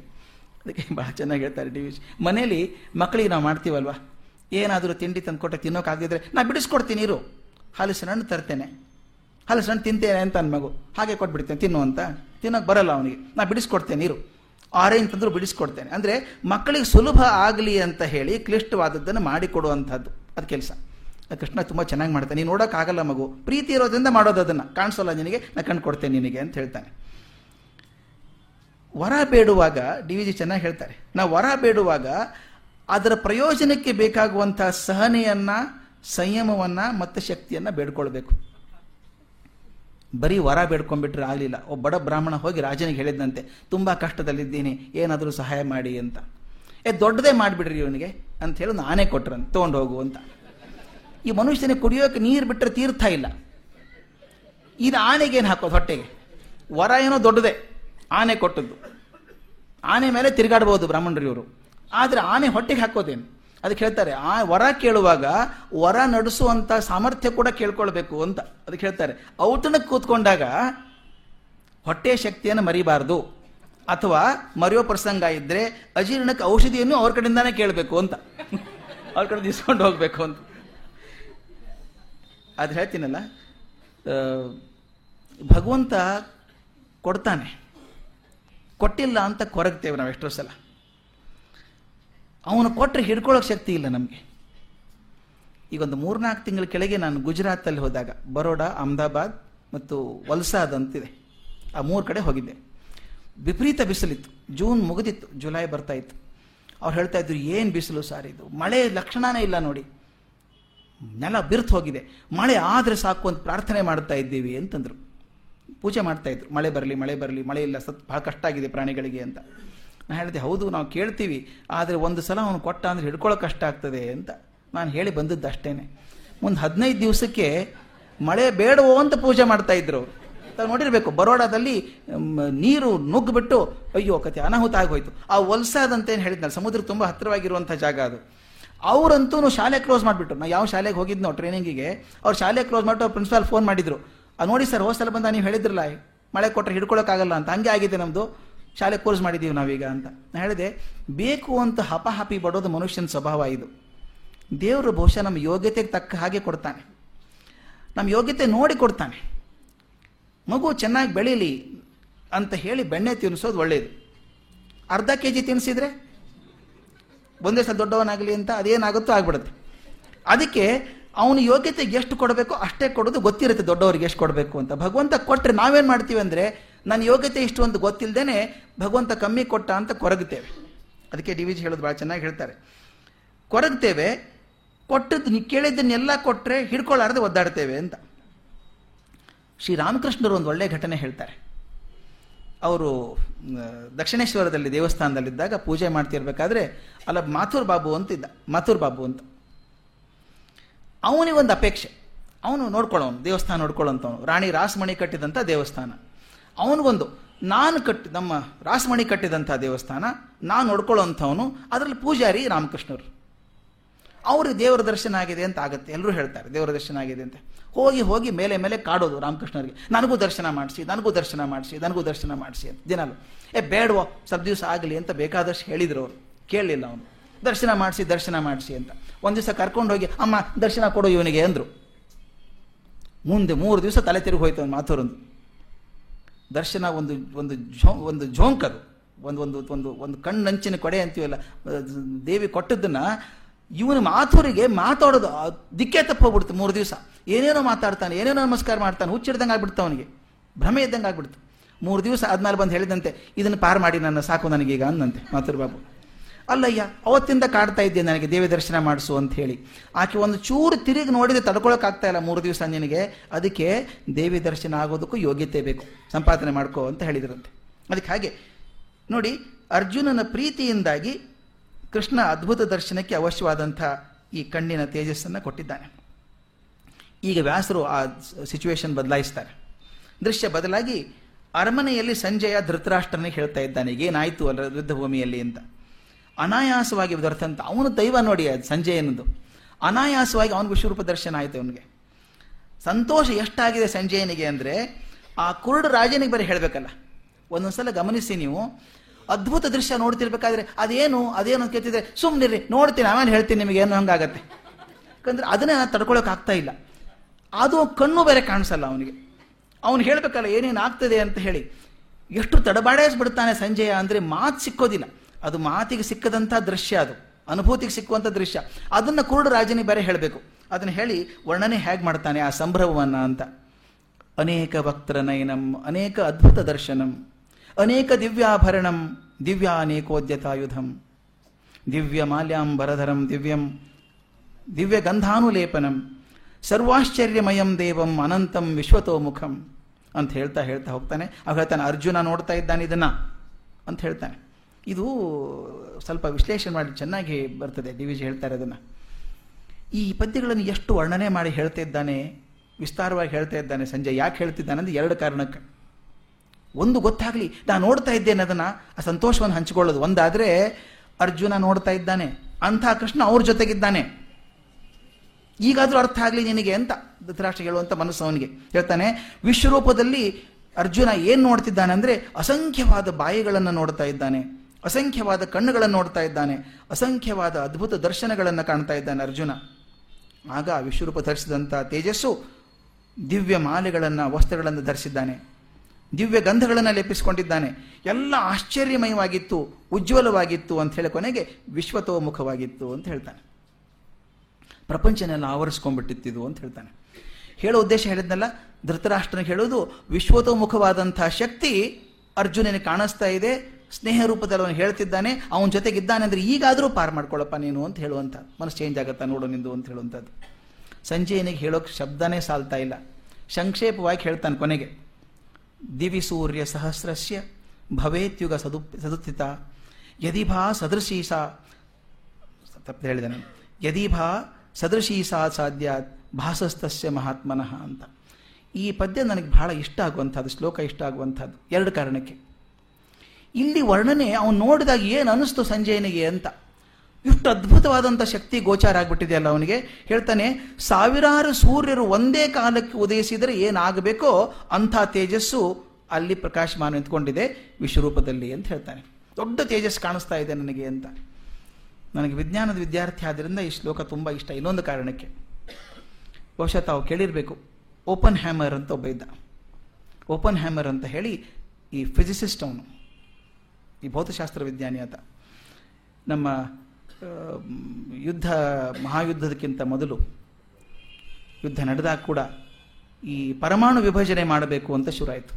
ನ್ಯೂಕ್ಲಿಯರ್ ಎನರ್ಜಿ ತರಬೇಕು ಅಂತ ಹೇಳಿ. ಲಾಸ್ ಅಲ್ಮಾಸ್ ಅನ್ನುವಂಥದ್ರಲ್ಲಿ ಒಂದು ಸ್ಟೇಡಿಯಂ ಕೆಳಗಡೆಗೆ ಪ್ರಪಂಚದ ಶ್ರೇಷ್ಠ ವಿಜ್ಞಾನಿಗಳೆಲ್ಲ ಬಂದು ಅಲ್ಲಿ ಅಣು ವಿಭಜನೆ ಮಾಡೋದು ಹೇಗೆ, ಅದು ಶಕ್ತಿ ಪಡ್ಕೊಳ್ಳೋದು ಹೇಗೆ ಅಂತ ಮಾಡ್ತಾ ಇದ್ರು. Enrico Fermi Niels Bohr Rutherford ಎಲ್ಲರೂ ದೊಡ್ಡ ದೊಡ್ಡವರು ಇದ್ರು ಎಲ್ಲರೂ ಇದ್ರಿ. ಓಪನ್ ಹ್ಯಾಮರ್ ನೇತೃತ್ವದಲ್ಲಿ ನಡೀತಾ ಇತ್ತು. ಮಹಾ ಪ್ರಚಂಡ ಬುದ್ಧಿವಂತ ಮನುಷ್ಯ ಆತ ಅವನು ವಾಚಾಳಿ. ತುಂಬ ಚೆನ್ನಾಗಿ ಮಾತಾಡುವಂಥವನು ಫಿಸಿಕ್ಸ್ ತಿಳ್ಕೊಂಡಂಥವನು. ಅದು ಅಲ್ಲದೆ ಭಾರತೀಯ ಸಂಪ್ರದಾಯ ಸ್ವಲ್ಪ ಅರ್ಥ ಮಾಡಿಕೊಂಡಿದ್ದ, ಭಗವದ್ಗೀತೆಯನ್ನು ಓದ್ಕೊಂಡಿದ್ದ ಅವನು ಚೆನ್ನಾಗಿ. ನೋಡಿ ಹೇಗೆ ಬರುತ್ತೆ. ಅದನ್ನು ಮೊದಲನೇ ಸಲ ಪ್ರಯೋಗ ಮಾಡಿದಾಗ, ಆ ಅಣು ವಿದಳನ ಆಗಬೇಕಲ್ಲ. ವಿಭಜನೆ ಆದಾಗ ಶಕ್ತಿ ಉತ್ಪನ್ನ ಆಗ್ತದೆ. ಅಸಾಧ್ಯ ಶಕ್ತಿ ಉತ್ಪನ್ನ ಆಗಬೇಕಾದ್ರೆ ದೂರ ನಿಂತ್ಕೊಂಡಿದ್ದಾರೆ ಸ್ಟ್ಯಾಂಡ್ ಕ್ರಿಯೇಟ್ ಮಾಡಿದ್ದಾರೆ ಒಂದು ದೂರ, ಸುಮಾರು ಎರಡು ಮೈಲ್ ದೂರದಲ್ಲಿ ನಿಂತ್ಕೊಂಡು ಆ ವಾಚ್ ನೋಡ್ಬೇಕು ಅದನ್ನು. ಎಕ್ಸ್ಪ್ಲೋರ್ಡ್ ಆದಾಗ ಹೇಗೆ ಕಾಣಿಸುತ್ತೆ, ಎಷ್ಟು ಶಕ್ತಿ ಬರುತ್ತೆ ನೋಡಬೇಕು ಅಂತ. ಒಂದು ಗ್ಯಾಲರಿ ಮಾಡಿ ನಿಂತ್ಕೊಂಡಿದ್ದಾರೆ ಇವರೆಲ್ಲರೂ ದೊಡ್ಡ ದೊಡ್ಡ ವಿಜ್ಞಾನಿಗಳು. ಆ ನ್ಯೂಕ್ಲಿಯರ್ ಎಕ್ಸ್ಪ್ಲೋಷನ್ ಆದ ತಕ್ಷಣ ಆತ ಹೇಳ್ತಾನೆ, ಎಷ್ಟು ದೊಡ್ಡ ಪ್ರಖರವಾದ ಬೆಳಕು ಬಂತು ಅಂದರೆ, ಕಣ್ಣು ಕೋರೈಸ್ ಬೆಳಕು ಬಂತು ಅಂದರೆ ಇದ್ದವ್ರನ್ನ ಕೆಲವರು ಮೂರ್ಛೆ ಹೋದರು, ಕೆಲವರು ಗಾಬರಿಯಾಗಿ ಆ ಕಂಬಗಳನ್ನ ಅಪ್ಕೊಂಡು ನಿಂತ್ಕೊಂಡಿದ್ರಂತೆ, ಗಾಬರಿಯಾಗಿ. ಆಗ ಓಪನ್ ಹ್ಯಾಮರ್ ಬಾಯಿಗೆ ಬಂದಂಥ ಶ್ಲೋಕ ಇದು. ಓ ಲಾರ್ಡ್ ಅನ್ಲಿಲ್ಲ ಅವನು. ದಿವಿ ಸೂರ್ಯ ಸಹಸ್ರಶ್ಯ ಅಂತ ಹೇಳ್ದ ಅವನು. ನೋಡಿ, ಸಾವಿರ ಸಹಸ್ರಾರು ಸೂರ್ಯರು ಒಂದೇ ಸಲ ಉಗಮಿಸಿದರೆ ಏನು ಪ್ರಖರತೆ ಬರಬೇಕೋ ಆ ಪ್ರಖರತೆ ಆ ಕಾಲಕ್ಕೆ ಬಂದಿತ್ತು ಅಂತ. ನೋಡಿ, ನ್ಯೂಕ್ಲಿಯರ್ ಎನರ್ಜಿ ಬಂದಾಗ, ಆ ಬೆಳಕು ಕಂಡಾಗ ಅವನಿಗೆ ಇದು ಹೋಲಿಕೆ ತೋರಿಸಿದ್ದು, ಓಪನ್ ಹ್ಯಾಮರ್ಗೆ ತೋರಿಸಿದ್ದು. ಅಂತ ಅದ್ಭುತ ಶಕ್ತಿ ಅದು. ಆ ಪ್ರಚಂಡ ಸ್ವರೂಪದಲ್ಲಿ ಸಂಜಯ್ ಹೇಳ್ತಾ ಇದ್ದಾನೆ ಧೃತರಾಷ್ಟ್ರನಿಗೆ, ಆ ಪ್ರಚಂಡ ಸ್ವರೂಪದಲ್ಲಿ ಸಮಸ್ತ ಜಗತ್ತು ಏಕಾಕಾರವಾದದ್ದನ್ನು ಮತ್ತೆ ವಿಭಜನೆಯಾಗಿ ಅನೇಕ ಆದದ್ದನ್ನು ಅರ್ಜುನ ಕಂಡ ಅಂತ. ಅರ್ಜುನನ್ ಕಾಣಿಸ್ತಾ ಇದೆ ಅದು. ಪ್ರಪಂಚದ ಎಲ್ಲ ವಿಭಾಗಗಳು ಸೇರ್ಕೊಂಡು ಏಕಾಕಾರ ಆಯಿತು, ಮತ್ತು ಅದೆಲ್ಲ ವಿಭಜನೆ ಆಗಿ ಆಗಿ ಅನೇಕ ಆಗ್ತಾ ಹೋಯಿತು. ಅನೇಕ ಇದ್ದದ್ದು ಏಕಾಯಿತು ಏಕ ಅನೇಕ ಆದದ್ದನ್ನು ಅರ್ಜುನ ನೋಡ್ತಾ ಇದ್ದಾನೆ ವಿಶ್ವರೂಪದಲ್ಲಿ ಅಂತ. ಆಮೇಲೆ ಏನಾಯಿತು ಅಂತ? ಅದು ನೋಡೋ ತನಕನೂ ಚೆನ್ನಾಗಿತ್ತು. ಸಾಮಾನ್ಯವಾಗಿ ನಮ್ಮ ಕುತೂಹಲ ಇರ್ತದೆ ನೋಡಿಬಿಡೋಣ ಅದನ್ನು ಅಂಥೇಳಿ ನೋಡುವಾಗ ಗಾಬರಿ ಶುರು ಆಗ್ತದೆ. ನನ್ನ ಜೊತೆಗೆ ಒಬ್ಬ ರೂಮ್ಮೇಟ್ ಇದ್ದರು ನಾನು ಓದಬೇಕಾದ್ರೆ. ಸ್ವಲ್ಪ ಪುಕ್ಕಲು ಹೃದಯದವರು, ಮೇಷ್ಟ್ರು, ಇತಿಹಾಸದ ಮೇಷ್ಟ್ರವರು. ಅವರಿಗೆ ಈ ಈ ಡ್ರಾಕ್ಯುಲಾ ಸೀರೀಸ್ ಅಂತ ಬರ್ತಾ ಇತ್ತು ಅವಾಗ. ನಾವೆಲ್ಲ ಹುಡುಗರಾಗಿದ್ದಾಗ. ಡ್ರಾಕ್ಯುಲಾ ಸೀರೀಸ್ ಅಂತ. ಹೆದರಿಕೆ ಬರುವಂಥ ಸಿನಿಮಾಗಳವೆಲ್ಲ ಅವಾಗ. ಹುಡುಗರು ಬಂದು ಹೇಳೋರು, ಡ್ರಾಕ್ಯುಲಾ ಭಾರಿ ಚೆನ್ನಾಗಿದೆ ಅಂತ. ಕೆಲವರಿಗೆ ಆ ಭಯ ಹುಟ್ಟಿಸೋ ಸೀನ್ ಕೂಡ ಕೆಲವರು ಉತ್ಸಾಹ ಬರುತ್ತೆ. ಒಂದು ಹೇಳ್ಕೋಬೇಕು ನನಗೇನು ಆಗಲಿಲ್ಲ. ನೋಡ್ಕೊಂಬಂದು ಏನೂ ಆಗಲಿಲ್ಲ ಅಂತ ಹೇಳ್ಕೊಳ್ಳೋದು. ಹಾಗೆ ಬಂದು ಹೇಳಿದ್ರು ನಮ್ಮ ಮೇಷ್ಟ್ರಿಗೆಲ್ಲ ಇವರಿಗೆ, ನಮ್ಮ ನಮ್ಮ ರೂಮ್ಮೇಟಿಗೆ ಆ ಡ್ರಾಕ್ಯುಲಾ ನೋಡ್ಕೊಂಬಂದ್ವಿ ಚೆನ್ನಾಗಿತ್ತು. ಏನು ಭಯ ಆಗಲಿಲ್ಲ ನನಗೆ ಅಂತ. ಇವರಿಗೂ ಆಸೆ, ನೋಡಬೇಕು ಅಂತ. ನಾನು ಕೇಳಿದ್ರು, ಹೋಗೋಣೇನ್ರಿ ಇವತ್ತು? ಅಂದರು. ನೋಡ್ರಿಪ್ಪ, ನೀವು ಹೋಗೋಣ ಅಂದ್ರೆ ಹೋಗೋಣ, ಏನು ತೊಂದರೆ ಇಲ್ಲ ಅಂತ. ಹೋಗೋಣ ಅಂದರು. ಅವರಿಗೆ ನೋಡಬೇಕು ಅಂತ ತುಂಬ ಕುತೂಹಲ. ನೋಡಬೇಕು ಅದನ್ನು ಅಂತ. ಸೂಟಿಗೆ ಹಾಕ್ಕೊಂಡು ಬಂದಿದ್ದಾರೆ ಮೇಷ್ಟ್ರು ಕಾಲೇಜಿಂದ ಇಬ್ಬರು ಕೂಡಿ ಹೋದರೆ ಪಕ್ಕದಲ್ಲೇ ಕೂತ್ಕೊಂಡ್ವಿ. ಶುರು ಆದ ತಕ್ಷಣ ಅವರು ಮೊದ್ ಮೊದಲು ಧೈರ್ಯ ತಂದ್ಕೋಬೇಕಲ್ಲ. ಏನಿಲ್ಲ ಚೆನ್ನಾಗಿದೆ ಏನು ಅಂತ ಅದೇನು ಭಯ ಇಲ್ಲ. ಅನ್ಕೋತಾ ಇರೋದು. ಸಾಮಾನ್ಯ ಹಾಗೋತಾನೆ ನಾವು ಭಯ ಆದಾಗ ಹಾಡ್ಕೋತಾ ಇರ್ತೀವಿ ನಾವು. ಮತ್ತೊಬ್ರಿಗೋಸ್ಕರ ಹಾಡಲ್ಲ, ನಮಗೋಸ್ಕರ ಭಯ ಆಗಿದೆ ಅಂತ. ಅವರು, ಏ, ಏನು ಭಯನೇ ಇಲ್ಲ, ಏನಿಲ್ಲಲ್ಲ? ನನಗೆ ಕೇಳೋರು, ಏನಿಲ್ಲ? ಅಂತ ಹೇಳ್ಕೊಂಡೆ. ಸ್ವಲ್ಪ ಜೋರಾಗಿ ಶುರು ಆಯ್ತು ನೋಡಿ. ಆ ಡ್ರ್ಯಾಕ್ಯುಲಾ ಬರುತ್ತೆ, ಹಲ್ಲು ಶುದ್ಧ ಬರೋಕ್ಕೆ ಶುರು ಆಗುತ್ತೆ ಅದು. ಆ ನೋಡಿದ ತಕ್ಷಣ ಕೈ ಹೀಗೆ ಬಂದು ನನ್ನ ಕೈ ಹಿಡ್ಕೊಂಡ್ರು. ಇದು ಹೀಗೆ ಅನ್ಸುತ್ತೆ, ಹೋಗ್ಬಿಡೋಣಲ್ಲ ಇನ್ನ? ಅಂದ್ರು. ಅಂದ್ರೆ ಅವ್ರಿಗೆ ಭಯ ಆಗ್ತಿದೆ ಅಂತ ಹೇಳೋ ಕೈ ಹೆದರಿಕೆ ಇಲ್ಲ. ಅದಕ್ಕೇನು ಮಾಡ್ತಾರೆ, ಇದು ಹೀಗೆ ಅನ್ಸುತ್ತೆ ಇನ್ನು ಹೋಗೋಣ, ಸಾಕು, ಅಂದ್ರು. ನಾ ಇದು ಇನ್ನು ಈಗ ಶುರು ಆಯಿತು ನೋಡಿ ಇನ್ನು ಮುಂದೆ ಅಂತ ಹೇಳಿದೆ. ಮೊದಲು ಯಾವುದು ಆಶ್ಚರ್ಯ ಅನಿಸಿತ್ತೋ ಅದು ಭಯ ಶುರು ಆಗುತ್ತೆ ಇದು ನನ್ನ ಸ್ನೇಹಿತರಾದಂಥ ನಮ್ಮ ಬಿ ಕೆ ಎಸ್. ವರ್ಮಾ ಚೆನ್ನಾಗಿ ಹೇಳ್ತಾರೆ. ಒಬ್ಬ ಹುಡುಗ ರಸ್ತೆಯಲ್ಲಿ ಜಾರಿ ಬಾಳೆಹಣ್ಣೆ ಸಿಪ್ಪೆ ಮೇಲೆ ಕಾಲಿಟ್ಟು ಬಿದ್ದರೆ ಏನಾಗ್ತದೆ ಅಂತ. ಒಂದು ಉದಾಹರಣೆ ಕೊಟ್ಟರು ಚಿತ್ರ ಬಿಡಿಸಿದ್ರು, ಒಂದು ಕ್ಷಣದಲ್ಲಿ ಬಿಡಿಸಿ ತೋರಿಸಿದ್ರು. ಐವತ್ತು ಜನ, ಅದು ಹೇಳಿದ್ರು, ಹುಡುಗಿಯರು ಕಾಲೇಜ್ ಬಂದು ಹುಡುಗ ಜಾರಿ ಬಿದ್ದರೆ ಏನಾಗ್ತದೆ? ಅಂತ ಪ್ರಶ್ನೆ ಕೇಳಿದಾಗ ಬಿಡಿಸಿ ತೋರಿಸಿದ್ರು ಅವರು. ಆ ಪ್ರತಿಯೊಬ್ಬ ಹುಡುಗಿ ಮುಖದ ಮೇಲೆ ಬೇರೆ ಬೇರೆ ಭಾವ ಬಂದಿತ್ತು. ಯಾಕೆ ಹಿಂಗೆ ಮಾಡಿದ್ದೀರಿ? ಅಂದಾಗ ಹೇಳಿದ್ರು ಅವರು. ನೋಡಿ, ಆ ಹುಡುಗ ಜಾರಿ ಬಿದ್ದ ಎಲ್ಲರೂ ಹೊಳ್ಳಂತ ನಕ್ರು. ಅವನು ಹೇಳಲೇ ಇಲ್ಲ. ಅಯ್ಯೋ ಪಾಪ ಬಿದ್ದೆ ಹೇಳಿಲ್ಲ ನೋಡ್ರಿ ಅವನು ಅಂತೀವಿ. ಸ್ವಲ್ಪ ಆತಂಕ ಆಯಿತು. ಇನ್ನೂ ಹೇಳಿಲ್ಲ ತಲೆಗೆ ನಾ ಪೆಟ್ಟು ಬಿತ್ತೆ ನೋಡ್ರಿ ಮತ್ತೆ. ಅಂತ ಈ ಆತಂಕ ಜಾಸ್ತಿ ಆಯಿತು. ನೋಡಿದ್ರೆ ತಲೆ ಗಾಯ, ರಕ್ತ ಬರ್ತಾ ಇದೆ. ಭಯ ಶುರು ಆಗುತ್ತೆ. ಅಂದರೆ ಒಂದೇ ಘಟನೆ ಕ್ಷಣ ಕ್ಷಣಕ್ಕೆ ಬದಲಾಯಿಸ್ತಾ ಹೇಗೆ ನಮ್ಮಲ್ಲಿ ಬದಲಾವಣೆಗಳನ್ನು ಮಾಡ್ತದೆ ಅಂತ ಇದನ್ನು ಹೇಳ್ತಾರೆ. ಅರ್ಜುನ ಮೊದಲ ಆಸಕ್ತಿ, ಕುತೂಹಲ, ಭಗವಂತನ ನೋಡಬೇಕು ಅಂತ. ಆಸೆ, ಅಪೇಕ್ಷೆ ಇದೆ. ಅದನ್ನು ನೋಡ್ಬಿಡ್ಬೇಕು ಸೃಷ್ಟಿರೂಪ ಹೇಗಿದೆಯೋ ನೋಡಬೇಕು ಅಂತ ಆಶ್ಚರ್ಯದಿಂದ ನೋಡ್ತಾನೆ. ಮೊದಲು ಅದ್ಭುತ ಅನ್ನಿಸ್ತು ಅವನಿಗೆ, ಇನ್ನು ಭಯ ಶುರುವಾಯಿತು. ಗಾಬರಿಯಾಗಿ ನಡುಗಿ ಪುಲಕಿತನಾದಂಥ ಅರ್ಜುನ ಕೈ ಮುಗಿದು ಸ್ತೋತ್ರ ಮಾಡೋಕೆ ಶುರು ಮಾಡಿದ. ಪಶ್ಯಾಮಿ ದೇವಾಂಸ್ತವ ದೇವ ದೇಹೆ ಸರ್ವಾಂಸ್ತಥಾಭೂತ ವಿಶೇಷ ಸಂಘಾನ್, ಬ್ರಹ್ಮಾಣಮೀಶಂ ಕಮಲಾಸನಸ್ಥಾಂ, ಋಷೀಂಶ್ಚ ಸರ್ವಾನ್ ಉರುಗಾಂಶ್ಚ ದಿವ್ಯಾನ್ ಅಂತ ಹೇಳಿ, ಹೇ ದೇವ ಏನೇನು ಕಾಣ್ತಿದ್ದೀನಿ ಅಂತ ಹೇಳ್ತಿದ್ದಾನೋ, ಏನು ಕಾಣಿಸ್ಕೊಳ್ತಾ ಇದ್ದೀನಿ? ನಿನ್ನ ಶರೀರದಲ್ಲಿ ಸಕಲ ಭೂತ ಸಮುದಾಯವನ್ನ, ಕಮಲಾಸನಸ್ಥನಾದಂಥ ಬ್ರಹ್ಮದೇವನನ್ನ, ಋಷಿಗಳನ್ನ ಮತ್ತು ಸರ್ಪಗಳನ್ನು ನೋಡ್ತಾ ಇದ್ದೇನೆ ದೇಹದಲ್ಲಿ ಕಾಣಿಸ್ತಾ ಇದೆ ನನಗೆ. ಅನೇಕ ಬಾಹೋದರ ಭಕ್ತರ ನೇತ್ರಂ, ಪಶ್ಯಾಮಿ ತ್ವಾಂ ಸರ್ವತೋ ಅನಂತ ರೂಪಂ, ನಾಂತಂ ನ ಮಧ್ಯಂ ನ ಪುನಸ್ತವಾದಿನ್ ಪಶ್ಯಾಮಿ ವಿಶ್ವೇಶ್ವರ ವಿಶ್ವರೂಪ. ನಾ ಏನೇನು ನೋಡ್ತಾ ಇದ್ದೀನಿ ಅಂತ ಹೇಳ್ತಾನೆ, ಹೇ ವಿಶ್ವೇಶ್ವರ, ಹೇ ವಿಶ್ವರೂಪ ನನಗೆ ಅನೇಕ ಬಾಹುಗಳು ಕಾಣಿಸ್ತಾ ಇದೆ. ಒಂದಲ್ಲ, ಸಹಸ್ರಾರು ಬಾಹುಗಳು ಕಾಣಿಸ್ತಾ ಇದೆ. ಅನೇಕ ಉದರಗಳು ಕಾಣಿಸ್ತಾ ಇದೆ, ಅನೇಕ ಮುಖಗಳು ಕಾಣಿಸ್ತಾ ಇದೆ, ಅನೇಕ ನೇತ್ರಗಳು ಕಾಣಿಸ್ತಾ ಇವೆ. ಸರ್ವತೋಮುಖನಾಗಿ ನೀನು ಕಾಣಿಸ್ತಾ ಇದ್ದೀಯ? ಆದರೆ ನನಗೆ ಗಾಬರಿ ಆಗೋದೇನಪ್ಪ ಅಂದರೆ, ಈ ನಿನ್ನ ರೂಪಕ್ಕೆ ಆದಿ ಇಲ್ಲ, ಮಧ್ಯ ಇಲ್ಲ, ಅನಂತ ಇಲ್ಲ, ಅದ್ಯಾವುದೂ ನನಗೆ ಕಾಣಿಸ್ತಾ ಇಲ್ಲ. ಈ ವಿಶ್ವಂಭರ ರೂಪವನ್ನು ನೋಡಿದಂಥ ಅರ್ಜುನನಿಗೆ ಈಗ ಆ ವಿರಾಟ್ ಶಕ್ತಿ ಇರುವಂಥ ಸತ್ಯ ಅರ್ಥ ಆಗುತ್ತೆ. ಇದು ಬಹಳ ಮುಖ್ಯ ಆಗೋದು. ದೊಡ್ಡದನ್ನು ನೋಡಿದಾಗ ಅದರ ಹಿಂದಿರುವ ಚೈತನ್ಯದ ಬಗ್ಗೆ ಆಸಕ್ತಿ ಬರ್ತದೆ. ಅವನು ಹೇಳ್ತಾನೆ, ಆಗ ಹೇಳೋಕೆ ಶುರು ಮಾಡ್ತಾನೆ, ತ್ವಮಕ್ಷರಂ ಪರಮಂ ವೇದಿತವ್ಯಂ, ತ್ವಮಸ್ಯ ವಿಶ್ವಸ್ಯ ಪರಂ ನಿಧಾನಂ, ತ್ವಮವ್ಯಯ ಶಾಶ್ವತ ಧರ್ಮಗೋಪ್ತ ಸನಾತನಸ್ತ್ವಂ ಪುರುಷೋ ಮತೋಮೆ ಇದರಲ್ಲಿ ಮಾತು ಬಹಳ ಮುಖ್ಯವಾಗಿ ಬರೋದು ಶಾಶ್ವತ ಧರ್ಮಗೋಪ್ತ ಅಂತ. ನೀನು ಯಾರಪ್ಪ ಹಾಗಾದ್ರೆ ಈಗ ಅರ್ಥ ಆಗ್ತಾ ಇದೆ ನೋಡಿದ್ರೆ ನನಗೆ ಅಕ್ಷರ ಬ್ರಹ್ಮ ನೀನು. ಎಲ್ಲರಿಂದ ತಿಳಿಯಬೇಕಾದಂಥವನು ನೀನು. ಈ ಪ್ರಪಂಚಕ್ಕೆ ಮೂಲ ಕಾರಣ ಆದವು ನೀನು. ನೀನು ಅವ್ಯಯ, ಶಾಶ್ವತವಾಗಿ ಧರ್ಮವನ್ನು ರಕ್ಷಣೆ ಮಾಡೋ ನೀನು ಅಂತ ನನಗೆ ಗೊತ್ತಾಯಿತು. ಸನಾತನ ಪುರುಷ ನೀನು. ಅನಾದಿ ಮಧ್ಯಾಂತಮನಂತ ವೀರ್ಯಂ, ಅನಂತ ಬಾಹುಂ ಶಶಿಸೂರ್ಯ ನೇತ್ರಂ, ಪಶ್ಯಾಮಿ ತ್ವಾಂ ದೀಪ್ತ ಹುತಾಶ ವಕ್ತ್ರಂ, ಸತೇಜಸ ನಿತ್ಯ ವಿಶ್ವಮಿದಂ ತಪಂತಂ. ಇದು ಹೇಳ್ತಾ ಹೇಳ್ತಾ ಅವನಿಗೆ ಬಾಯಿಂದ ಒಂದೇ ಸಲ ಓತಪ್ರೋತವಾಗಿ ಬರ್ತಾ ಇದೆ. ನನಗೇನೇನು ಕಾಣಿಸ್ತಾ ಇದೆ? ನೀನು ಕಂಡ್ರೆ ಏನು ಅನಿಸುತ್ತೆ ನನಗೆ? ಆದಿ ಮಧ್ಯ ಅಂತ್ಯರಹಿತ ನೀನು. ಅನಂತ ವೀರ್ಯ ನೀನು, ಅನಂತ ಬಾಹು ನೀನು, ಸೂರ್ಯ ಚಂದ್ರರೇ ನೇತ್ರವಾಗಿರುವಂತಹ ಮನುಷ್ಯ ನೀನು, ಅಗ್ನಿ ಸಮಾನ ಮುಖವುಳ್ಳವನು ನೀನು, ಸ್ವಪ್ರಕಾಶದಿಂದ ಲೋಕವನ್ನೆಲ್ಲ ಬೆಳಗುವವನಾದಂಥ ನಿನ್ನನ್ನು ನೋಡ್ತಾ ಇದ್ದೀನಿ ಸಂತೋಷ ಪಡ್ತಾ ಇದ್ದೀನಿ ಅಂತ ಹೇಳ್ತಾನೆ. ಮುಂದೆ ಹೇಳ್ತಾನೆ ಮತ್ತೆ, ರೂಪಂ ಮಹತ್ತೆ ಬಹುವಕ್ತ್ರ ನೇತ್ರಂ, ಮಹಾಬಾಹೋ ಬಹುಬಾಹು ಬಹುಬಾಹು ಊರುಪಾದಂ, ಬಹುದರಂ ಬಹುದಂಷ್ಟ್ರಾಕರಾಲಂ, ದೃಷ್ಟ್ವಲೋಕ ಪ್ರವ್ಯಥಿತಾಸ್ತಃ ಸಾರಿ ದೃಷ್ಟ್ವಲೋಕ ಪ್ರವ್ಯಥಿತಾಸ್ತತಾಹಂ. ಪ್ರವ್ಯಥಿತಾಸ್ತತಾಹಂ. ಬಹಳ ಮುಖ್ಯವಾದಂಥ ಮಾತಿದು. ಹೇಳ್ತಾನೆ, ಈಗ ಆಶ್ಚರ್ಯ ಮುಗಿತು. ಹೇಳ್ತಾನೆ, ರೂಪಂ ಮಹತ್ತೆ ಬಹುವಕ್ತರ ನೇತ್ರಂ. ಮಹಾಬಾಹೋ, ಅಸಂಖ್ಯಾತ ಮುಖಗಳನ್ನು ನೋಡ್ತಾ ಇದ್ದೀನಿ. ಅಖ್ಯಂತ ನೇತ್ರಗಳನ್ನು ನೋಡ್ತಾ ಇದ್ದೀನಿ. ಪಾದಗಳನ್ನು ನೋಡ್ತಾ ಇದ್ದೀನಿ. ಉದರಗಳನ್ನು ನೋಡ್ತಾ ಇದ್ದೀನಿ. ಮುಂದೆ ಕೋರೆ ಹಲ್ಲುಗಳಿರುವಂಥ ನಿನ್ನ ಕರಾಳ ರೂಪ ಕೂಡ ನೋಡ್ತಾ ಇದ್ದೀನಿ. ಇದರಿಂದ ಲೋಕ ಭಯಗ್ರಸ್ತವಾಗಿದೆ ಅಂತ ಹೇಳ್ತಾನೆ. ದೃಷ್ಟ ಲೋಕ ಪ್ರವ್ಯಥಿತ. ಲೋಕ ನೋಡಿ ಅವ್ರಿಗೆ ಗಾಬರಿಯಾಗಿದೆ ಅಂಥೇಳಿ ಮುಂದೆ ತಂದು ಸೇರಿಸ್ತಾನೆ. ಸ್ತತಾಹಂ ನಾನು ಕೂಡ ಗಾಬರಿ ಆಗಿದ್ದೇನೆ ಅಂತ. ಲೋಕಕ್ಕೆ ಗಾಬರಿ ಆಗಿದೆ ನಿನ್ನ ಕರಾಳ ರೂಪ ನೋಡಿ, ಆ ಉಗ್ರ ರೂಪನ ಗಾಬರಿ ಆಗಿದೆ, ನನಗೂ ಗಾಬರಿ ಆಗಿದೆ ಅಂತ ಹೇಳ್ತಾನೆ. ಅಮೀಚತ್ವಾಂ ಧೃತರಾಷ್ಟ್ರಸ್ಯ ಪುತ್ರಾಹ, ಸರ್ವೇ ಸಹೈವ ಅವನಿಪಾಲ ಸಂಘೈ ಭೀಷ್ಮೋ ದ್ರೋಣ ಸೂತ್ರಪುತ್ರಸ್ತತಾಸೌ ಸಹಾಸ್ಮದೀಯೈರಪಿ ಯೋಧ ಮುಖ್ಯೈ ಯಾರ್ಯಾರು ಕಾಣಿಸ್ತಾ ಇದ್ದಾರೆ ಅಂತ ಹೇಳ್ತಾನೆ. ಧೃತರಾಷ್ಟ್ರನ ಎಲ್ಲ ಪುತ್ರರು ಕಾಣಿಸ್ತಾ ಇದ್ದಾರೆ ನನಗೆ. ಅವರ ಸ್ನೇಹಿತರಾದ ರಾಜರು ಕಾಣಿಸ್ತಾ ಇದ್ದಾರೆ. ಭೀಷ್ಮರು ಕಾಣಿಸ್ತಾ ಇದ್ದಾರೆ. ದ್ರೋಣರು ಕಾಣಿಸ್ತಾ ಇದ್ದಾರೆ. ಕರ್ಣ ಕಾಣಿಸ್ತಾನೆ. ನಮ್ಮ ಮುಖ್ಯ ಯೋಧರು ಕೂಡ ಕಾಣಿಸ್ತಾ ಇದ್ದಾರೆ. ಅವ್ರು ಏನು ಮಾಡ್ತಿದ್ದಾರೆ ಅಂದರೆ ನಿನ್ನ ಭಯಂಕರವಾದ ಬಾಯಿಯನ್ನು ವೇಗವಾಗಿ ಪ್ರವೇಶಿಸ್ತಿದ್ದಾರೆ ಒಳಗಡೆ ಅಂತ. ಇಷ್ಟು ಎಲ್ಲರೂ ನಿನ್ನ ಬಾಯಿಯನ್ನು ಸೇರ್ಕೊಳ್ಳೋದಷ್ಟೇ ಅಲ್ಲ, ಮುಂದೆ ನಿನ್ನ ಹಲ್ಲಿನ ಸಂದುಗಳಲ್ಲಿ ಪುಡಿ ಪುಡಿಯಾದ ಕೆಲವರ ತಲೆಗಳನ್ನು ನೋಡ್ತಾ ಇದ್ದೇನೆ ನಾನು ಅಂತ ಹೇಳ್ತಾನೆ. ಅಗ್ನಿ ಬಂದಂಗೆ ಬರ್ತಾ ಇದೆ. ಅದರೊಳಗೆ ಎಲ್ಲರೂ ಬಾಯೊಳಗೆ ವೇಗವಾಗಿ ಹೋಗ್ತಾ ಇದ್ದಾರೆ. ಯಾರ್ಯಾರು? ಎಲ್ಲರೂ ದಯವಿಟ್ಟು ಗಮನ ಬಿಡಬೇಕಾದದ್ದು ಅಂದರೆ ಇದು ಗೀತೋಪದೇಶ ಆಗ್ತಿರೋದು ಯುದ್ಧಕ್ಕಿಂತ ಮೊದಲು. ಯುದ್ಧ ಶುರು ಆಗೋದಕ್ಕಿಂತ ಮೊದಲು. ಈಗಾಗಲೇ ಭೀಷ್ಮರು, ದ್ರೋಣರು, ಕರ್ಣರು ಎಲ್ಲರೂ ಅವನು ಬಾಯಿಯೊಳಗೆ ಹೋಗ್ತಿರೋದನ್ನ, ಹಲ್ಲಿನ ಸಂಧಿಯಲ್ಲಿ ಸಿಕ್ಕು ತಲೆ ಪುಡಿ ಆಗ್ತಿರೋದನ್ನ ಅರ್ಜುನ ಕಾಣಿಸ್ತಾ ಇದ್ದಾನೆ. ಹೇಳ್ತಾನೆ, ಹೇ ಮಹಾವಿಷ್ಣುವೇ, ಈ ಜನರೆಲ್ಲ ಭಕ್ಷ್ಯಗಳು ಎನ್ನುವ ಹಾಗೆ ತಿನ್ನೋ ಪದಾರ್ಥ ಅನ್ನೋ ಹಾಗೆ ಎಲ್ಲ ಪಕ್ಕಗಳಿಂದಲೂ ನಿನ್ನ ಉರಿ ಬಾಯಲ್ಲಿ ಹೋಗ್ತಾ ಇದೆ ಎಲ್ಲ ಅನ್ನೋದು. ಈ ಅಪೂರ್ವವಾದ ತೇಜಸ್ಸಿನಿಂದ ಬ್ರಹ್ಮಾಂಡ ಸುಡ್ತಾ ಇದೆ. ಬ್ರಹ್ಮಾಂಡ ಸುಟ್ಟು ಹೋಗ್ತಾ ಇದೆ. ನಿಜವಾಗೂ ಭಯಗೊಂಡಂಥ ಅರ್ಜುನ ಈಗ ಪ್ರಶ್ನೆ ಮಾಡ್ತಾನೆ. ನೀ ನಿಜವಾಗ್ಲೂ ಯಾರಪ್ಪ? ಉಗ್ರ ರೂಪ ನೋಡಿ ಹೆದರಿಕೆ ಆಗ್ತದೆ. ನೀನು ಯಾರು ಹಾಗಾದರೆ ಅಂತ. ಅಖ್ಯಾಹಿ ಮೇಕೋ ಭವನ ಭವಾನುಗ್ರಹ ಭವಾನುಗ್ರ ರೂಪೋ ನಮೋಸ್ತುತೇ ದೇವ ವರ ಪ್ರಸೀದ ವಿಜ್ಞಾತು ಮಿಚ್ಛಾಮಿ ಭವಂತ ಮಾಧ್ಯಂ. ನಹಿ ಪ್ರಜಾನಾಮಿ ತವ ಪ್ರವೃತ್ತಿಂ. ದೇವ, ನೀನು ನಮಸ್ಕಾರ ಮಾಡ್ತೀನಿ. ಏನು ನಿನ್ನ ಲೀಲೆ ನನಗೆ ಗೊತ್ತಾಗ್ತಾ ಇಲ್ಲ.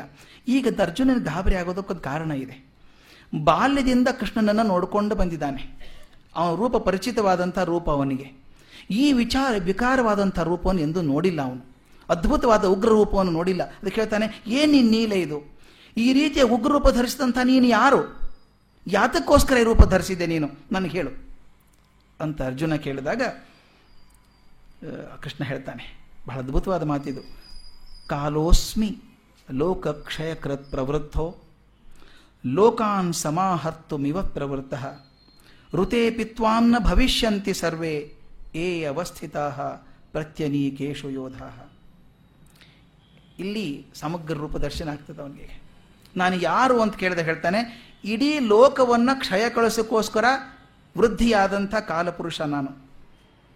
ಇಡೀ ಲೋಕವನ್ನು ನಾಶ ಮಾಡೋದಕ್ಕೋಸ್ಕರ ಬಂದಂಥ ಕಾಲಪುರುಷ ನಾನು. ಎಲ್ಲರನ್ನು ನುಂಗೋದಕ್ಕೆ ನಾನು ಸಿದ್ಧನಾಗಿದ್ದೇನೆ ಈಗ. ಎಲ್ಲರನ್ನು ಆಹುತಿ ತಗೊಳ್ಳೋಕೆ ಸಿದ್ಧನಾಗಿದ್ದೇನೆ. ಕಡೆ ಮಾತು ಬಹಳ ಮುಖ್ಯ. ನೀನು ಯುದ್ಧ ಮಾಡದಿದ್ದರೂ ಕೂಡ ನಿನ್ನ ಮುಂದಿರುವ ಯೋಧರು ಯಾರು ಉಳಿಯೋದಿಲ್ಲ. ಈ ಮಾತು ಬಹಳ ಮುಖ್ಯ ಅರ್ಜುನನಿಗೀಗ ನೀನು ಯುದ್ಧ ಮಾಡದೆ ಹೋದರೂ ಕೂಡ ಮುಂದಿರುವಂಥ ಯೋಧರು ಯಾರು ಉಳಿಯೋದಿಲ್ಲ ಅಂತ ಹೇಳ್ತಾನೆ. ತಸ್ಮಾತ್ ತ್ವಂ ಉತ್ತಿಷ್ಠ. ಹಾಗಾದ್ರೆ ಹೇಳಿನ ಮೇಲೆ. ಹೇಳಿದ್ನಲ್ಲ, ನೀನು ಇಲ್ಲದೆ ಹೋದರೂ ಸಾಯ್ತಾರೆ ಅವರು ಅಂತ ಹೇಳಿದ್ನಲ್ಲ, ಉತ್ತಿಷ್ಠ. ಯಶೋಲಭಸ್ವ. ಯಶಸ್ಸನ್ನು ಗಳಿಸು ಜಿತ್ವಾ ಶತ್ರುನ್, ಶತ್ರುಗಳನ್ನೆಲ್ಲ ಸೋಲಿಸು. ಭುಂಕ್ಷ್ವ ರಾಜ್ಯಂ ಸಮೃದ್ಧಂ. ಸಮೃದ್ಧಿಯಾದ ರಾಜ್ಯವನ್ನು ಭೋಗಿಸು. ನೀ ಕ್ಷತ್ರಿಯ ನೀನು. ಚೋತ್ರನ ಶುದ್ಧ ಶು ವೈದ್ಯಗಳನ್ನೆಲ್ಲ ಕೊಲ್ಲು. ರಾಜ್ಯವನ್ನು ತಗೋ, ಸುಭಿಕ್ಷವಾದ ರಾಜ್ಯವನ್ನು ತಗೋ. ಚೆನ್ನಾಗಿ ಅನುಭವಿಸೋದನ್ನು. ಮಯೈ ವೈತೆ ನಿಹತ ಪೂರ್ಯಮೇವ. ನಿಮಿತ್ತ ಮಾತ್ರಂ ಭವಸರ್ವಸಾಚಿನ್ ಸರ್ವ ಸಾಚಿನ್ ನಿಮಿತ್ತ ಮಾತ್ರಂ ಭವ ಸವ್ಯ ಸಾಚೇನ್. ಈ ಮಾತು ಕಡೆ ಮಾತು ಬಹಳ ಮುಖ್ಯ. ಅರ್ಜುನನ ಕೆಲಸ ಏನು ಅಂತ ಸ್ಪಷ್ಟ ಗೊತ್ತಾಯ್ತಿಲ್ಲ. ಆದ್ರಿಂದ ಹೇಳಪ್ಪ, ಯುದ್ಧ ಮಾಡು, ಕೀರ್ತಿ ಪಡೆ. ಶತ್ರುಗಳನ್ನು ನಾಶ ಮಾಡಿ ಸಮೃದ್ಧವಾದ ರಾಜ್ಯವನ್ನು ಅನುಭವಿಸು. ನಿನ್ನ ಜೊತೆಗಿದ್ದಾರಲ್ಲ ಮುಂದೆ ಎಲ್ಲ ಕೌರವರು, ಅವರೆಲ್ಲ ನನ್ನಿಂದ ಮೊದಲೇ ಹತ್ತರಾಗಿದ್ದಾರೆ ಅವರೆಲ್ಲ ಮುಗಿಸ್ಬಿಟ್ಟಿದ್ದೆ ನಾನು, ಸತ್ತೋಗಿದ್ದಾರೆ ಅವರೆಲ್ಲ. ನಿಮಿತ್ತ ಮಾತ್ರಂ ಭವಸವ್ಯ ಸಾಚಿನ್. ಸವ್ಯ ಚಾಚಿ ನೀನು ನಿಮಿತ್ತವಾಗಿ ನಿಲ್ಲಬೇಕಷ್ಟೇ ಕಾರಣ ಮಾತ್ರ ನೀನು. ನೀನೇ ಯುದ್ಧ ಮಾಡಿ ಗೆಲ್ತೀನಿ ಅಂತ ಭ್ರಮೆ ಬೇಡ. ನೀನು ಯುದ್ಧ ಮಾಡದಿದ್ದರೂ ಕೂಡ ಅವರೆಲ್ಲ ಸಾಯ್ತಾರೆ. ಆದ್ದರಿಂದ ನಿಮಿತ್ತವಾಗಿ ಕಾರಣ ಪುರುಷನ ನಿಂತ್ಕೋ ನೀನು ಅಂತ ಹೇಳ್ತಾನೆ. ಈಗ ಒಂದೇ ಕ್ಷಣಕ್ಕೆ ಅರ್ಜುನಿಗೆ ಸ್ಪಷ್ಟವಾಗಿ ಗೊತ್ತಾಯಿತು. ಈ ಶ್ಲೋಕ ಆದಮೇಲೆ ಅರ್ಜುನಿಗೆ ಸ್ಪಷ್ಟವಾಗಿ ಕಲ್ಪನೆ ಬಂತು. ಒಂದು ಎರಡು ಮೂರು ಪಾಯಿಂಟ್ ಹಾಕ್ಕೊಂಡಿದ್ದೆ ಏನೇನು ತಲೆಗೆ ಬಂತು ಅವನಿಗೆ ಅರ್ಜುನನಿಗೆ ಅಂತ. ಮೊದಲೇದಾಗಿ ಅವನು ಸ್ಪಷ್ಟ ಆದದ್ದು ಅಂದರೆ ಧರ್ಮವನ್ನು ಕಾಪಾಡೋದು ಈಶ್ವರನ ಜವಾಬ್ದಾರಿ. ಅರ್ಜುನಂದಲ್ಲ, ಯಾರದ್ದೂ ಅಲ್ಲ. ಅದಕ್ಕೆ ಅವನು ಶಾಶ್ವತ ಧರ್ಮಗೋಪ್ತ. ನಾನು ಅನ್ಕೊಂಡಿದ್ದೆ, ಧರ್ಮ ಸಂರಕ್ಷಣೆಗೋಸ್ಕರ ಹೋರಾಡ್ತೀನಿ ಅಂತ ಅನ್ಕೊಂಡಿದ್ದೆ. ಈಗ ಅರ್ಥ ಆಯಿತು ನಮ್ಮ ಯಾರ್ದೂ ಕೆಲಸ ಅಲ್ಲ. ಧರ್ಮ ಸಂರಕ್ಷಣೆ ಮಾಡೋದು ಈಶ್ವರನ ಜವಾಬ್ದಾರಿ. ಎರಡನೇದ್ದು, ಬಹಳ ಮುಖ್ಯವಾಗಿರೋದು. ಈ ಧರ್ಮ ಸಂಸ್ಥಾಪನೆ ಮಾಡೋದಕ್ಕೆ ಏನೇನು ಮಾಡಬೇಕು ಅನ್ನುವಂಥ ನೀಲ ನಕ್ಷೆ ತಯಾರಾಗಿ ಹೋಗಿದೆ. ಬ್ಲೂ ಪ್ರಿಂಟ್ ಆಗಿ ಹೋಗಿದೆ ಈಗಾಗಲೇ ಅದು ಏನು ಮಾಡಬೇಕು ಅಂತ ತೀರ್ಮಾನ ಆಗಿ ಹೋಗಿದೆ. ಏನೇನು ಆಗಬೇಕು ಅಂತ ಸ್ಪಷ್ಟ ಕಲ್ಪನೆ ಆಗಿ ಹೋಗಿದೆ. ಅರ್ಜುನ ಬೇಡ ಅಂದರೆ ಅದು ನಿಲ್ಲೋ ಅಂತಿಲ್ಲ ನಡೆದೇ ತೀರ್ತದೆ. ಈ ಪಾಯಿಂಟ್ ಅರ್ಜುನಿಗೆ ಅರ್ಥ ಆಯಿತು. ಪ್ಲಾನ್ ಆಗಿ ಹೋಗಿದೆ ನಾನೇನು ಅನ್ಕೊಂಡಿದ್ದೆ? ನಾನೇ ನಾಯಕ, ಯುದ್ಧ ಮಾಡ್ತೀನಿ, ಅವರೆಲ್ಲ ಹೊಡೆದು ಯುದ್ಧ ಗೆಲ್ತೇನೆ ಅಂತ ಅಂದ್ಕೊಂಡಿದ್ದೆ ಈಗ ಸ್ಪಷ್ಟ ಆಗೋಯ್ತು. ಪ್ಲ್ಯಾನ್ ಆಗಿ ಹೋಗಿದೆ ಏನೇನು ಆಗಬೇಕು ತಾಗಿತಿರುತ್ತೆ ನಾನು ಯುದ್ಧ ಮಾಡದೆ ಹೋದರೂ ಯುದ್ಧ ಮುಗಿದು ಹೋಗ್ತದೆ ದೈವವನ್ನು ಅಂಗೀಕರಿಸದೇ ಇರುವುದು ಅಹಂಕಾರ ಅಂತ ಗೊತ್ತಾಯಿತು. ದೈವ ನಮಗೇನು ಕೆಲಸ ಕೊಡ್ತದೋ ಅದನ್ನು ತಗೊಳ್ಬೇಕು. ತಗೊಳ್ಳದೆ ಹೋದಾಗ ಅದು ಅಹಂಕಾರ ಆಗ್ತದೆ ಅಂತ. ಇನ್ನೊಂದು ಸ್ಪಷ್ಟ ಆಯಿತು ಅರ್ಜುನನಿಗೆ. ಹಾಗಾದರೆ ಯುದ್ಧ ಯಾಕೆ ಬೇಕಾಗಿತ್ತು? ಲೋಕದ ಸಂಸ್ಥಿತಿಗೆ ಯುದ್ಧ ಅನಿವಾರ್ಯ ಆಗಿತ್ತು. ಭೂಭಾರ ಹರಣ ಆಗಬೇಕಾಗಿತ್ತು. ಆದ್ದರಿಂದ ಯುದ್ಧ ಅವಶ್ಯವಾಗಿತ್ತು. ಇನ್ನೊಂದು ಸ್ಪಷ್ಟ ಆಯಿತು ಅರ್ಜುನಿಗೆ ಬಹಳ ಮುಖ್ಯವಾಗಿ ಅವನಿಗೆ ಅವನೊಂದು ಗ್ರೌಂಡಿಗೆ ಅಂತಾರಲ್ಲ ಅವನು ಅವನು ಸರಿಯಾಗಿ ಬುದ್ಧಿ ಕಲಿಸಿದಂಥ ಮಾತು ಇದು. ತಿಳಿದದ್ದು ಅವನಿಗೆ. ಯುದ್ಧ ಆಗಿರೋದು ಪಾಂಡವರ ರಾಜ್ಯಕ್ಕೋಸ್ಕರ ಅಲ್ಲ, ಅರ್ಜುನನಿಗಾಗಿ ಅಲ್ಲ ಯುದ್ಧ ಆಗಿರೋದು. ಅನ್ಕೊಂಡಿದ್ದ, ಪಾಂಡವರು ಸಹಾಯ ಮಾಡೋಕೆ ಕೃಷ್ಣ ಬಂದಿದ್ದಾನೆ ಅಂತ. ಪಾಂಡವರ ಕಡೆಗೆ ಧರ್ಮ ಇರೋದರಿಂದ ಕೃಷ್ಣ ಅವರ ಕಡೆಗೆ ಇದ್ದಾನೆ. ಇಲ್ಲಿ ಹೋದ್ರ ಕಡೆ ಇರ್ತಿರಲಿಲ್ಲ. ಅವನಿಗೊಂದು ನೆಪ ಬೇಕಾಗಿತ್ತು ಯುದ್ಧ ಮಾಡೋದಕ್ಕೆ. ಅದಕ್ಕೋಸ್ಕರ ಬಂದಿದ್ದಾನೆ ಹೊರತಾಗಿ ಪಾಂಡವರನ್ನು ಉದ್ಧಾರ ಮಾಡೋಕೆ ಬಂದಿದ್ದಾನೆ ಅಂತ ಅನಿಸಿಲ್ಲ ಅವನಿಗೆ ಅರ್ಜುನನಿಗೆ. ಈಗ ಅನಿಸುತ್ತೋ ಯುದ್ಧ ಕಾರಣ ಅದು ನಾವಿದ್ದೇವೆ ಇನ್ನೊಂದು ಬಹಳ ಮುಖ್ಯ ಅಂದರೆ ಅರ್ಜುನ ಯುದ್ಧಕ್ಕೆ ಕಾರಣನಲ್ಲ, ಬರೀ ಉಪಕರಣ ಮಾತ್ರ ಅಂತ. ಯುದ್ಧಕ್ಕೆ ಕಾರಣ ಅರ್ಜುನ ಅಲ್ಲ, ಬರೀ ಉಪಕರಣ ಮಾತ್ರ ಅವನು ಅಂತ. ಇನ್ನೊಂದು ಅರ್ಜುನನಿಗೆ ಹೊಲದ ತಲೆಗೆ ಅವಾಗ. ಯುದ್ಧ ಆಗಿ ಜನ ಸಾಯಬೇಕು ಅಂದರೆ ಎರಡು ಸೈನ್ಯ ಬೇಕು. ಎರಡು ಸೈನ್ಯ ಹೊಡೆದಾಡಿದ್ರೆ ತಾನೇ ಭೂಭಾರ ಹರಣ ಆಗೋದು. ಒಂದು ಸೈನ್ಯ ತಯಾರಾಗಿ ನಿಂತುಬಿಟ್ಟಿದೆ, ಕೌರವ ಸೈನ್ಯ ತಯಾರಾಗಿ ನಿಂತುಬಿಟ್ಟಿದ್ದಾರೆ ಅವರು. ಯುದ್ಧಕ್ಕೆ ತಯಾರಾಗಿದ್ದಾರೆ. ಇನ್ನೊಂದು ಕಡೆಗೆ ಆ ಮುಖ್ಯ ಯೋಧ ಇದಾನಲ್ಲ, ಅವನ ಮನಸ್ಸೇ ಹೊಯ್ದಾಡ್ತಾ ಇದೆ. ಯಾರು? ಅರ್ಜುನ. ಒಂದು ಪಾರ್ಟಿ ಯುದ್ಧಕ್ಕೆ ತಯಾರಾಗಿ ನಿಂತುಬಿಟ್ಟಿದೆ. ಇನ್ನೊಂದು ಕಡೆಗಿದ್ದಂಥ ಲೀಡರ್ ಏನಿದ್ದಾನೆ ಅರ್ಜುನ, ಅವನ ಮನಸ್ಸು ಹೊಯ್ದಾಡ್ತಾ ಇದೆ. ಯುದ್ಧ ಮಾಡುವ ಬೇಡುವ ಮಾಡುವ ಬೇಡೋ ಅಂತ ಹೇಳಿ ಅದನ್ನು ಭದ್ರ ಮಾಡಿದರೆ ಯುದ್ಧ ಗ್ಯಾರಂಟಿ, ಯುದ್ಧ ನಿಶ್ಚಿತ. ಅದಕ್ಕೋಸ್ಕರ ಶಾಶ್ವತ ಧರ್ಮ ಹೋಗ್ತಾ ಇದ್ದಾನಲ್ಲ ಕೃಷ್ಣ? ಅವನು ಸಂಕಲ್ಪಕ್ಕೆ ಅಗತ್ಯವಾಗಿರೋದ್ರಿಂದ ನನ್ನಂತ ತಯಾರು ಹುರಿ ಮಾಡ್ತಾ ಇದ್ದಾನೆ ಅವನು. ನನ್ನನ್ನು ಯಾಕೆ ಹುರಿ ಮಾಡ್ತಾ ಇದ್ದಾನೆ ಯುದ್ಧಕ್ಕೋಸ್ಕರ ಅಂತಂದ್ರೆ, ನಾನು ತಯಾರಾದರೆ ಎರಡು ಪಾರ್ಟಿ ಯುದ್ಧಕ್ಕೆ ತಯಾರಾಯಿತು, ಆಗ ಭೂಭಾರ ಹರಣ ಆಗ್ತದೆ. ಅದಕ್ಕೋಸ್ಕರ ನನ್ನ ಮನಸ್ಸನ್ನು ಬಲಿಪಡ್ತಾ ಇದ್ದಾನೆ ಅವನು. ಅಂತ ಅರ್ಥ ಆಯಿತು. ಈಗ ಇಷ್ಟರವರೆಗೂ ಅರ್ಜುನನಿಗೆ ಸಾಂಖ್ಯ, ಕರ್ಮ, ಧ್ಯಾನ, ಉಪನ್ಯಾಸಗಳಿಂದ ಅರ್ಥವಾಗದೇ ಇದ್ದಂಥ ಜಗತ್ತಿನ ಮರ್ಮ ಈಗ ಅವನ ಮನಸ್ಸಿಗೆ ಹೊಳಿತು ಅಂತ ಡಿ ವಿಜಿ ಚೆನ್ನಾಗಿ ಗುಡಿಸ್ತಾರೆ ಇಷ್ಟರವರ್ತಿಗೆ ಏನು ಗೊತ್ತಾಗಿರಲಿಲ್ಲ ಅದಕ್ಕೆ ತಕ್ಷಣ ಗೊತ್ತಾಯಿತು ಅವನಿಗೆ. ಅವನಿಗೇನು ಗೊತ್ತಾಯ್ತು ಎರಡು ಮೂರು ವಿಷಯ ಅಂತಂದರೆ ಮೊದಲೇದು ಈ ಕೃಷ್ಣ ಇದ್ದಾನಲ್ಲ, ಇವನು ನನ್ನ ಸ್ನೇಹಿತ ಅಲ್ಲ. ಇವನು ಜಗನ್ನಿಯಾಮಕ. ಸ್ನೇಹಿತನ ಹಾಗೆ ಇದ್ದಾನೆ ಇಷ್ಟು ವರ್ಷ ನನ್ನ ಜೊತೆಗೆ, ಆದರೆ ಅವನು ಜಗನ್ನಿಯಾಮಕ. ಅವನು ಏನೋ ಒಂದು ಪ್ಲಾನ್ ಹಾಕ್ಕೊಂಡು ಬಂದಿದ್ದಾನೆ, ಅದಕ್ಕೋಸ್ಕರ ಉಪಯೋಗಿಸ್ಕೊಂಡಿದ್ದಾನೆ, ನಾನು ಉಪಕರಣ ಮಾತ್ರ ಆಗ್ತೇನೆ ಅಂತ ಗೊತ್ತಾಯಿತು. ಇನ್ನೊಂದು, ಅವನ ಅನುಗ್ರಹ ಅಂದರೆ ಅವನು ಕೊಟ್ಟಂಥ ಕೆಲಸ. ಭಗವಂತ ನಮಗೆ ಅನುಗ್ರಹ ಮಾಡೋದು ಯಾವುದೋ ಕೆಲಸ ಕೊಡ್ತಾನೆ. ಆ ಕೆಲಸವನ್ನು ನಾ ಮಾಡ, ಮಾಡದೇ ಇರೋದು ಅಧರ್ಮ ಆಗ್ತದೆ. ಭಗವಂತ ಕೊಟ್ಟ ಕೆಲಸವನ್ನು ನಾವು ಮಾಡಬೇಕು. ಮಾಡದೆ ಹೋದರೆ ಅಧರ್ಮ ಆಗ್ತದೆ. ಕೇಳ್ತಾರೆ ನಾ ಮಾಡದೆ ಹೋದರೆ ಏನಾಗ್ತದೆ? ಮಾಡದೆ ಹೋದರೆ ಧರ್ಮ ನಿಲ್ಲೋಲ್ಲ. ಆದರೆ ನಮ್ಮ ಜೀವ ಪ್ರಗತಿ ಹಿಂದಾಗ್ತದೆ ನಾವು ಕೆಲಸ ಮಾಡದೆ ಹೋದರೆ ಧರ್ಮ ನಿಲ್ಲೋದಿಲ್ಲ. ನನಗೆ ಸಾಧ್ಯ ಆಗೋದಿಲ್ಲ. ಒಂದು ಮಾತನ್ನು ಹೇಳಬೇಕು, ವಿಶ್ಲೇಷಣೆ ಮಾಡಬೇಕಂದ್ರೆ, ಈ ಒಂದು ದೊಡ್ಡ ಸಂಸ್ಥೆಗೆ. ಇತ್ತೀಚೆಗೆ ಹೋಗಿದ್ದೆ. ಅಲ್ಲೊಬ್ಬ ದೊಡ್ಡ ಹಿರಿಯರು, ಸನ್ಯಾಸಿಗಳಿದ್ದಾರೆ. ಯಾರು ಹೇಳ್ತಾ ಇದ್ರು, ಸ್ವಾಮೀಜಿ ಸಲುವಾಗಿ ಕೆಲಸ ಮಾಡ್ತೇವೆ ನಾವು, ಸ್ವಾಮೀಜಿ ಸಲುವಾಗಿ ಕೆಲಸ ಮಾಡ್ತಿದ್ದೇವೆ ಅಂತ. ದೊಡ್ಡ ಸ್ವಾಮಿಗಳು ಸಂಸ್ಥೆ ನಡೆಸ್ತಿದ್ದಾರೆ. ಸ್ವಾಮೀಜಿ ಹೇಳಿದ್ದಾರೆ, ಮಾಡಬೇಕು. ಸ್ವಾಮೀಜಿ ಕೆಲಸ ಮಾಡ್ತಾ ಇದ್ದೀನಿ ನಾನು ಅಂತ. ನಾನು ಹೇಳಿದೆ, ಸ್ವಾಮೀಜಿಗೋಸ್ಕರ ಕೆಲಸ ಮಾಡ್ತೀವಿ ಅಂತ ಭ್ರಮೆ ಬೇಡ. ನೀವಿಲ್ಲದೆ ಹೋದ್ರೆ ಇನ್ನೊಬ್ಬರ ಕಡೆ ಮಾಡಿಸ್ಕೋತಾರೆ ಅವರು. ಆ ಶಕ್ತಿ ಅವ್ರಿಗಿದೆ. ಆದರೆ ನಿಮ್ಗೆ ಅವಕಾಶ ಸಿಕ್ತಲ್ಲ ಅಂತ ಸಂತೋಷ ಪಡಿ ಕೆಲಸ ಮಾಡೋದಕ್ಕೊಂದು. ಅವ್ರ ಕೆಲಸ ಕೊಟ್ಟಿರೋದು ತಮಗೆ ಅನುಕೂಲ ಆಗಲಿ ಅಂತ ಕೊಟ್ಟದ್ದಲ್ಲ ನಿಮ್ಮ ಉದ್ಧಾರ ಆಗಲಿ ಅಂತ ಕೊಟ್ಟದ್ದು. ಅವ್ರು ದೊಡ್ಡವರು ಕೆಲಸ ಕೊಟ್ಟಾಗ ತಮಗೆ ಇವರಿಂದ ಅನುಕೂಲ ಆಗಲಿ ಅಂತ ಕೆಲಸ ಕೊಟ್ಟದ್ದಲ್ಲ. ಈ ಕೆಲಸ ಮಾಡಿ ನಿನಗೆ ಉದ್ಧಾರ ಆಗಲಿ ಅಂತ ಅವಕಾಶ ಕೊಟ್ಟಿದ್ದಾರೆ ಮಾಡಿ ಅಂತ. ಇಲ್ಲಿ ಅರ್ಜುನ್ ಹೇಳೋದದು, ಭಗವಂತನ ಅನುಗ್ರಹ ಅಂದ್ರೆ ನಮಗೆ ಕೊಟ್ಟಂತಹ ಕೆಲಸ. ಆ ಕೆಲಸ ನಾವು ಮಾಡದೆ ಹೋದರೆ ಅಧರ್ಮ ಆಗತ್ತೆ. ನಾವು ಮಾಡದೆ ಹೋದರೆ ಧರ್ಮ ನಿಲ್ಲೋದಿಲ್ಲ, ನಮ್ಮ ಜೀವ ಪ್ರಗತಿ ಹಿಂದಾಗ್ತದೆ ಅಂತ ಹೇಳಿ ಇದನ್ನೆಲ್ಲ ನೆನೆಸ್ಕೊಂಡು ಅರ್ಜುನ ದುಃಖಪಟ್ಟ. ಇಷ್ಟು ವರ್ಷ ಕೃಷ್ಣನ ಜೊತೆಗಿಟ್ಕೊಂಡು ಸ್ನೇಹಿತರಂಗೆ ಮಾತಾಡಿಬಿಟ್ಟೆ ಅವನಿಗೆ ನಾನು. ಈಗ ಗೊತ್ತಾಯ್ತು ಇಷ್ಟು ದೊಡ್ಡವನು ಇವನು ಅಂತ ಹೇಳಿ. ಪಶ್ಚಾತ್ತಾಪ ಆಯ್ತು ಅವನಿಗೆ. ಕೇಳ್ಕೊತಾನೆ, ಬಹಳ ಚೆನ್ನಾಗಿದೆ. ಸಖೇತಿ ಮತ್ವ ಪ್ರಸಭಂ ಯದುಕ್ತಂ. ಹೇ ಕೃಷ್ಣ, ಹೇ ಯಾದವ, ಹೇ ಸಖೇತಿ.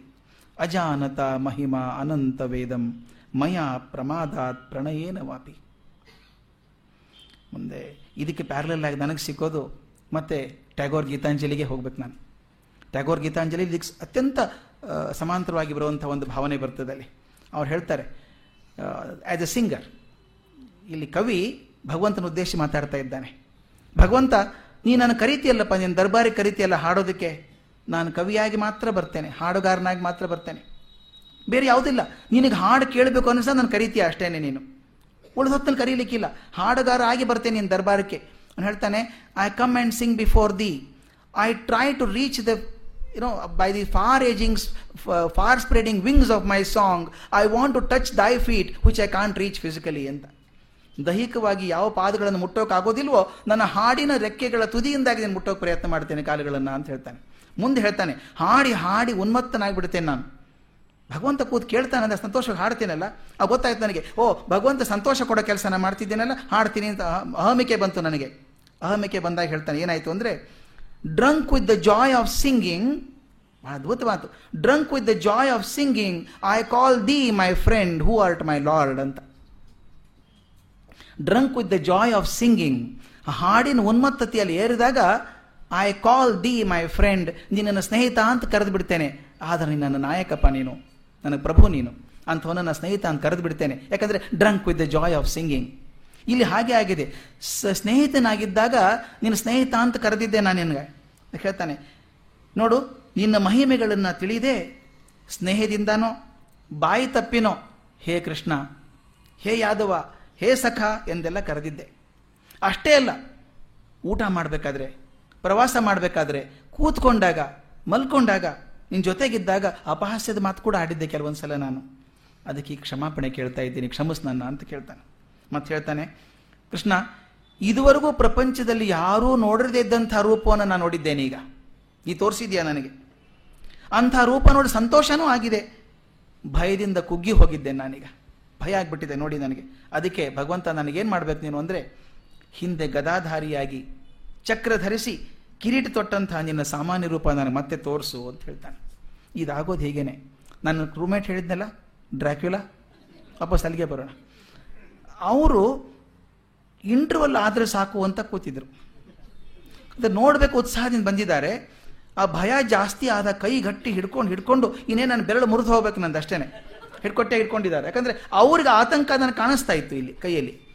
ಆಮೇಲೆ ಹೇಳಿದೆ ಹೋಗೋಣ ಮನೆಗೆ, ಅದೊಂದು ಘನತೆ ಅಡ್ಡಿ ಬರುತ್ತಲ್ಲ. ಅಂಜಿ ಮೇಷ್ಟ್ರು ಮನೆಗೆ ಹೋದ್ರು ಅಂತ ಬೇರೆ ಆಗಬಾರ್ದು. ಅದಕ್ಕೆ ಅವ್ರೇನು ಮಾಡಿದ್ರು, ನೋಡೋಣ ಇಂಟರ್ವಲ್ ತನಕ ನೋಡೋಣ. ಆಮೇಲೆ ಇದು ಕಮ್ಮಿ ಆಗುತ್ತೆ ಅನಿಸುತ್ತೆ, ಅಂದರು. ಇದು ಕಮ್ಮಿ ಆಗಲ್ಲ, ಇನ್ನೂ ತೀಕ್ಷ್ಣ ಆಗ್ತಾ ಹೋಗ್ತದೆ ಅಂತ. ಅವ್ರು ತಡ್ಕೊಳ್ಳೋಷ್ಟು ತಡ್ಕೊಂಡ್ರು ಇಂಟರ್ವಲ್ ತನಕ. ಇಂಟರ್ವಲ್ ಆದಮೇಲೆ ಇದು ಬೋರ್ ಆಗ್ತಾ ಇದೆ ಕರ್ಜಿಗೆ ಅವರೇ, ಮನೆಗೆ ಹೋಗ್ಬಿಡೋಣ. ಬೋರ್ ಏನಾಗಿರಲಿಲ್ಲ ಅವ್ರಿಗೆ, ಭಯ ಆಗಿತ್ತು ಅಷ್ಟೇನೆ. ಆವಾಗ ಇದು ಸಾಕು, ಹೋಗೋಣ ನಾವು ಅಂತ. ಒಂದು ಹಂತಕ್ಕೆ ಭಯ ಚೆನ್ನಾಗಿರುತ್ತೆ. ನಾನು ಇದು ಬೆಂಗಳೂರಲ್ಲಿ ಆದದ್ದು ನೋಡಿದ್ದೇನೆ. ಎಕ್ಸಾರ್ಸಿಸ್ಟ್ ಅಂತ ಸಿನಿಮಾ ಬಂದಾಗ. ಬೆಂಗಳೂರಲ್ಲಿ ಬಂದಾಗ, ಏನು ಜನ ಹುಚ್ಚೆದ್ದು ಹೋಗಿ ನೋಡಬೇಕು ಅಂತ. ಆದ್ರೆ ಎಷ್ಟು ವೇಗವಾಗಿ ಒಳಗೆ ಹೋಗಿದ್ರು ಅಷ್ಟೇ ವೇಗ ಓಡ ಬಂದರು ಹೊರಗಲ್ಲೆಲ್ಲ ಹೊರಗೆ ಓಡ್ ಬಂದರು. ಅಂದರೆ ಭಯ ಕೇಳೋಕೆ ಚೆನ್ನಾಗಿರುತ್ತೆ. ಆದರೆ ನೋಡಿದಾಗ ತಡ್ಕೊಳ್ಳೋಕೆ ಕಷ್ಟ ಆಗ್ತದೆ. ಇನ್ನು ಹೇಳ್ತಾನೆ, ನನಗೆ ಭಯ ಹಾಗೆ ಕುಗ್ಗಿ ಹೋಗಿದ್ದೇನೆ. ಅದಕ್ಕೆ ಆ ಮೊದಲಿನ ಸೌಮ್ಯ ರೂಪ ತೋರಿಸು, ನನಗೆ ಸಾಕು ವಾಪಸ್ಸು, ಅಂತ ಹೇಳ್ತಾನೆ. ಕೃಷ್ಣ ಸಂಪ್ರೀತನಾದ ಅಂತ. ಈಗ ಅವನಿಗೆ ಖಾತ್ರಿ ಆಯಿತು. ಅರ್ಜುನನ ಅಂತಃಕರಣ ಪೂರ್ತಿ ಕರಿಗಿ ಪರಿವರ್ತನೆ ಆಗಿದೆ ಅಂತ. ಅವನು ಹೇಳ್ತಾನೆ, ಯಾಕೆ ಒಳ್ಳೆ ಸಂತೋಷಪಟ್ಟ ಅರ್ಜು, ಕೃಷ್ಣ ಅಂತಂದರೆ, ಈಗ ನನ್ನ ಕಾರ್ಯಕ್ಕೆ ಅರ್ಜುನ ಸಿದ್ಧ ಆದ ಅಂತ. ಅವನ ಮನಸ್ಸು ಬದಲಾಯಿಸುವ ಉದ್ದೇಶ ಅಂದರೆ ಈಗ ಕಾರ್ಯಕ್ಕೆ ಅರ್ಜುನ ಸಿದ್ಧ ಆದ ಅಂತ. ಆಗ ಹೇಳ್ತಾನೆ, ಇಲ್ಲೋಡು, ಇನ್ ಚಿಂತೆ ಮಾಡಬೇಡ. ಭ್ರಾಂತಿ ಬಿಡು, ಭಯ ಬಿಡು. ನನ್ನ ಘೋರ ಅವತಾರವನ್ನು ನೋಡಿ ಭಯಭೀತನಾಗಿದೆಯಲ್ಲ ನೀನು? ಈಗ ನನ್ನ ಪುನಃ ಸೌಮ್ಯ ಆಕಾರವನ್ನು ತೋರಿಸ್ತೇನೆ ನೋಡು. ಸಂತೋಷ ಪಡು ಅಂತ ಹೇಳಿ ಮತ್ತೆ ತನ್ನ ಲೌಕಿಕವಾದಂತಹ ಸೌಮ್ಯ ರೂಪವನ್ನು ತಾಳೆದ. ಈ ಮಾತಿಗೆ ಇಲ್ಲಿ ನಿಲ್ಲಿಸೋಣ ನಾಳೆಗೆ ಇದನ್ನು ಉಳಿದ ಭಾಗವನ್ನು ತಗೊಂಡು ಹಾಗೆ ಮುಂದಿನ ಅಧ್ಯಾಯವನ್ನು ಶುರು ಮಾಡೋಣ. ನಮಸ್ಕಾರ.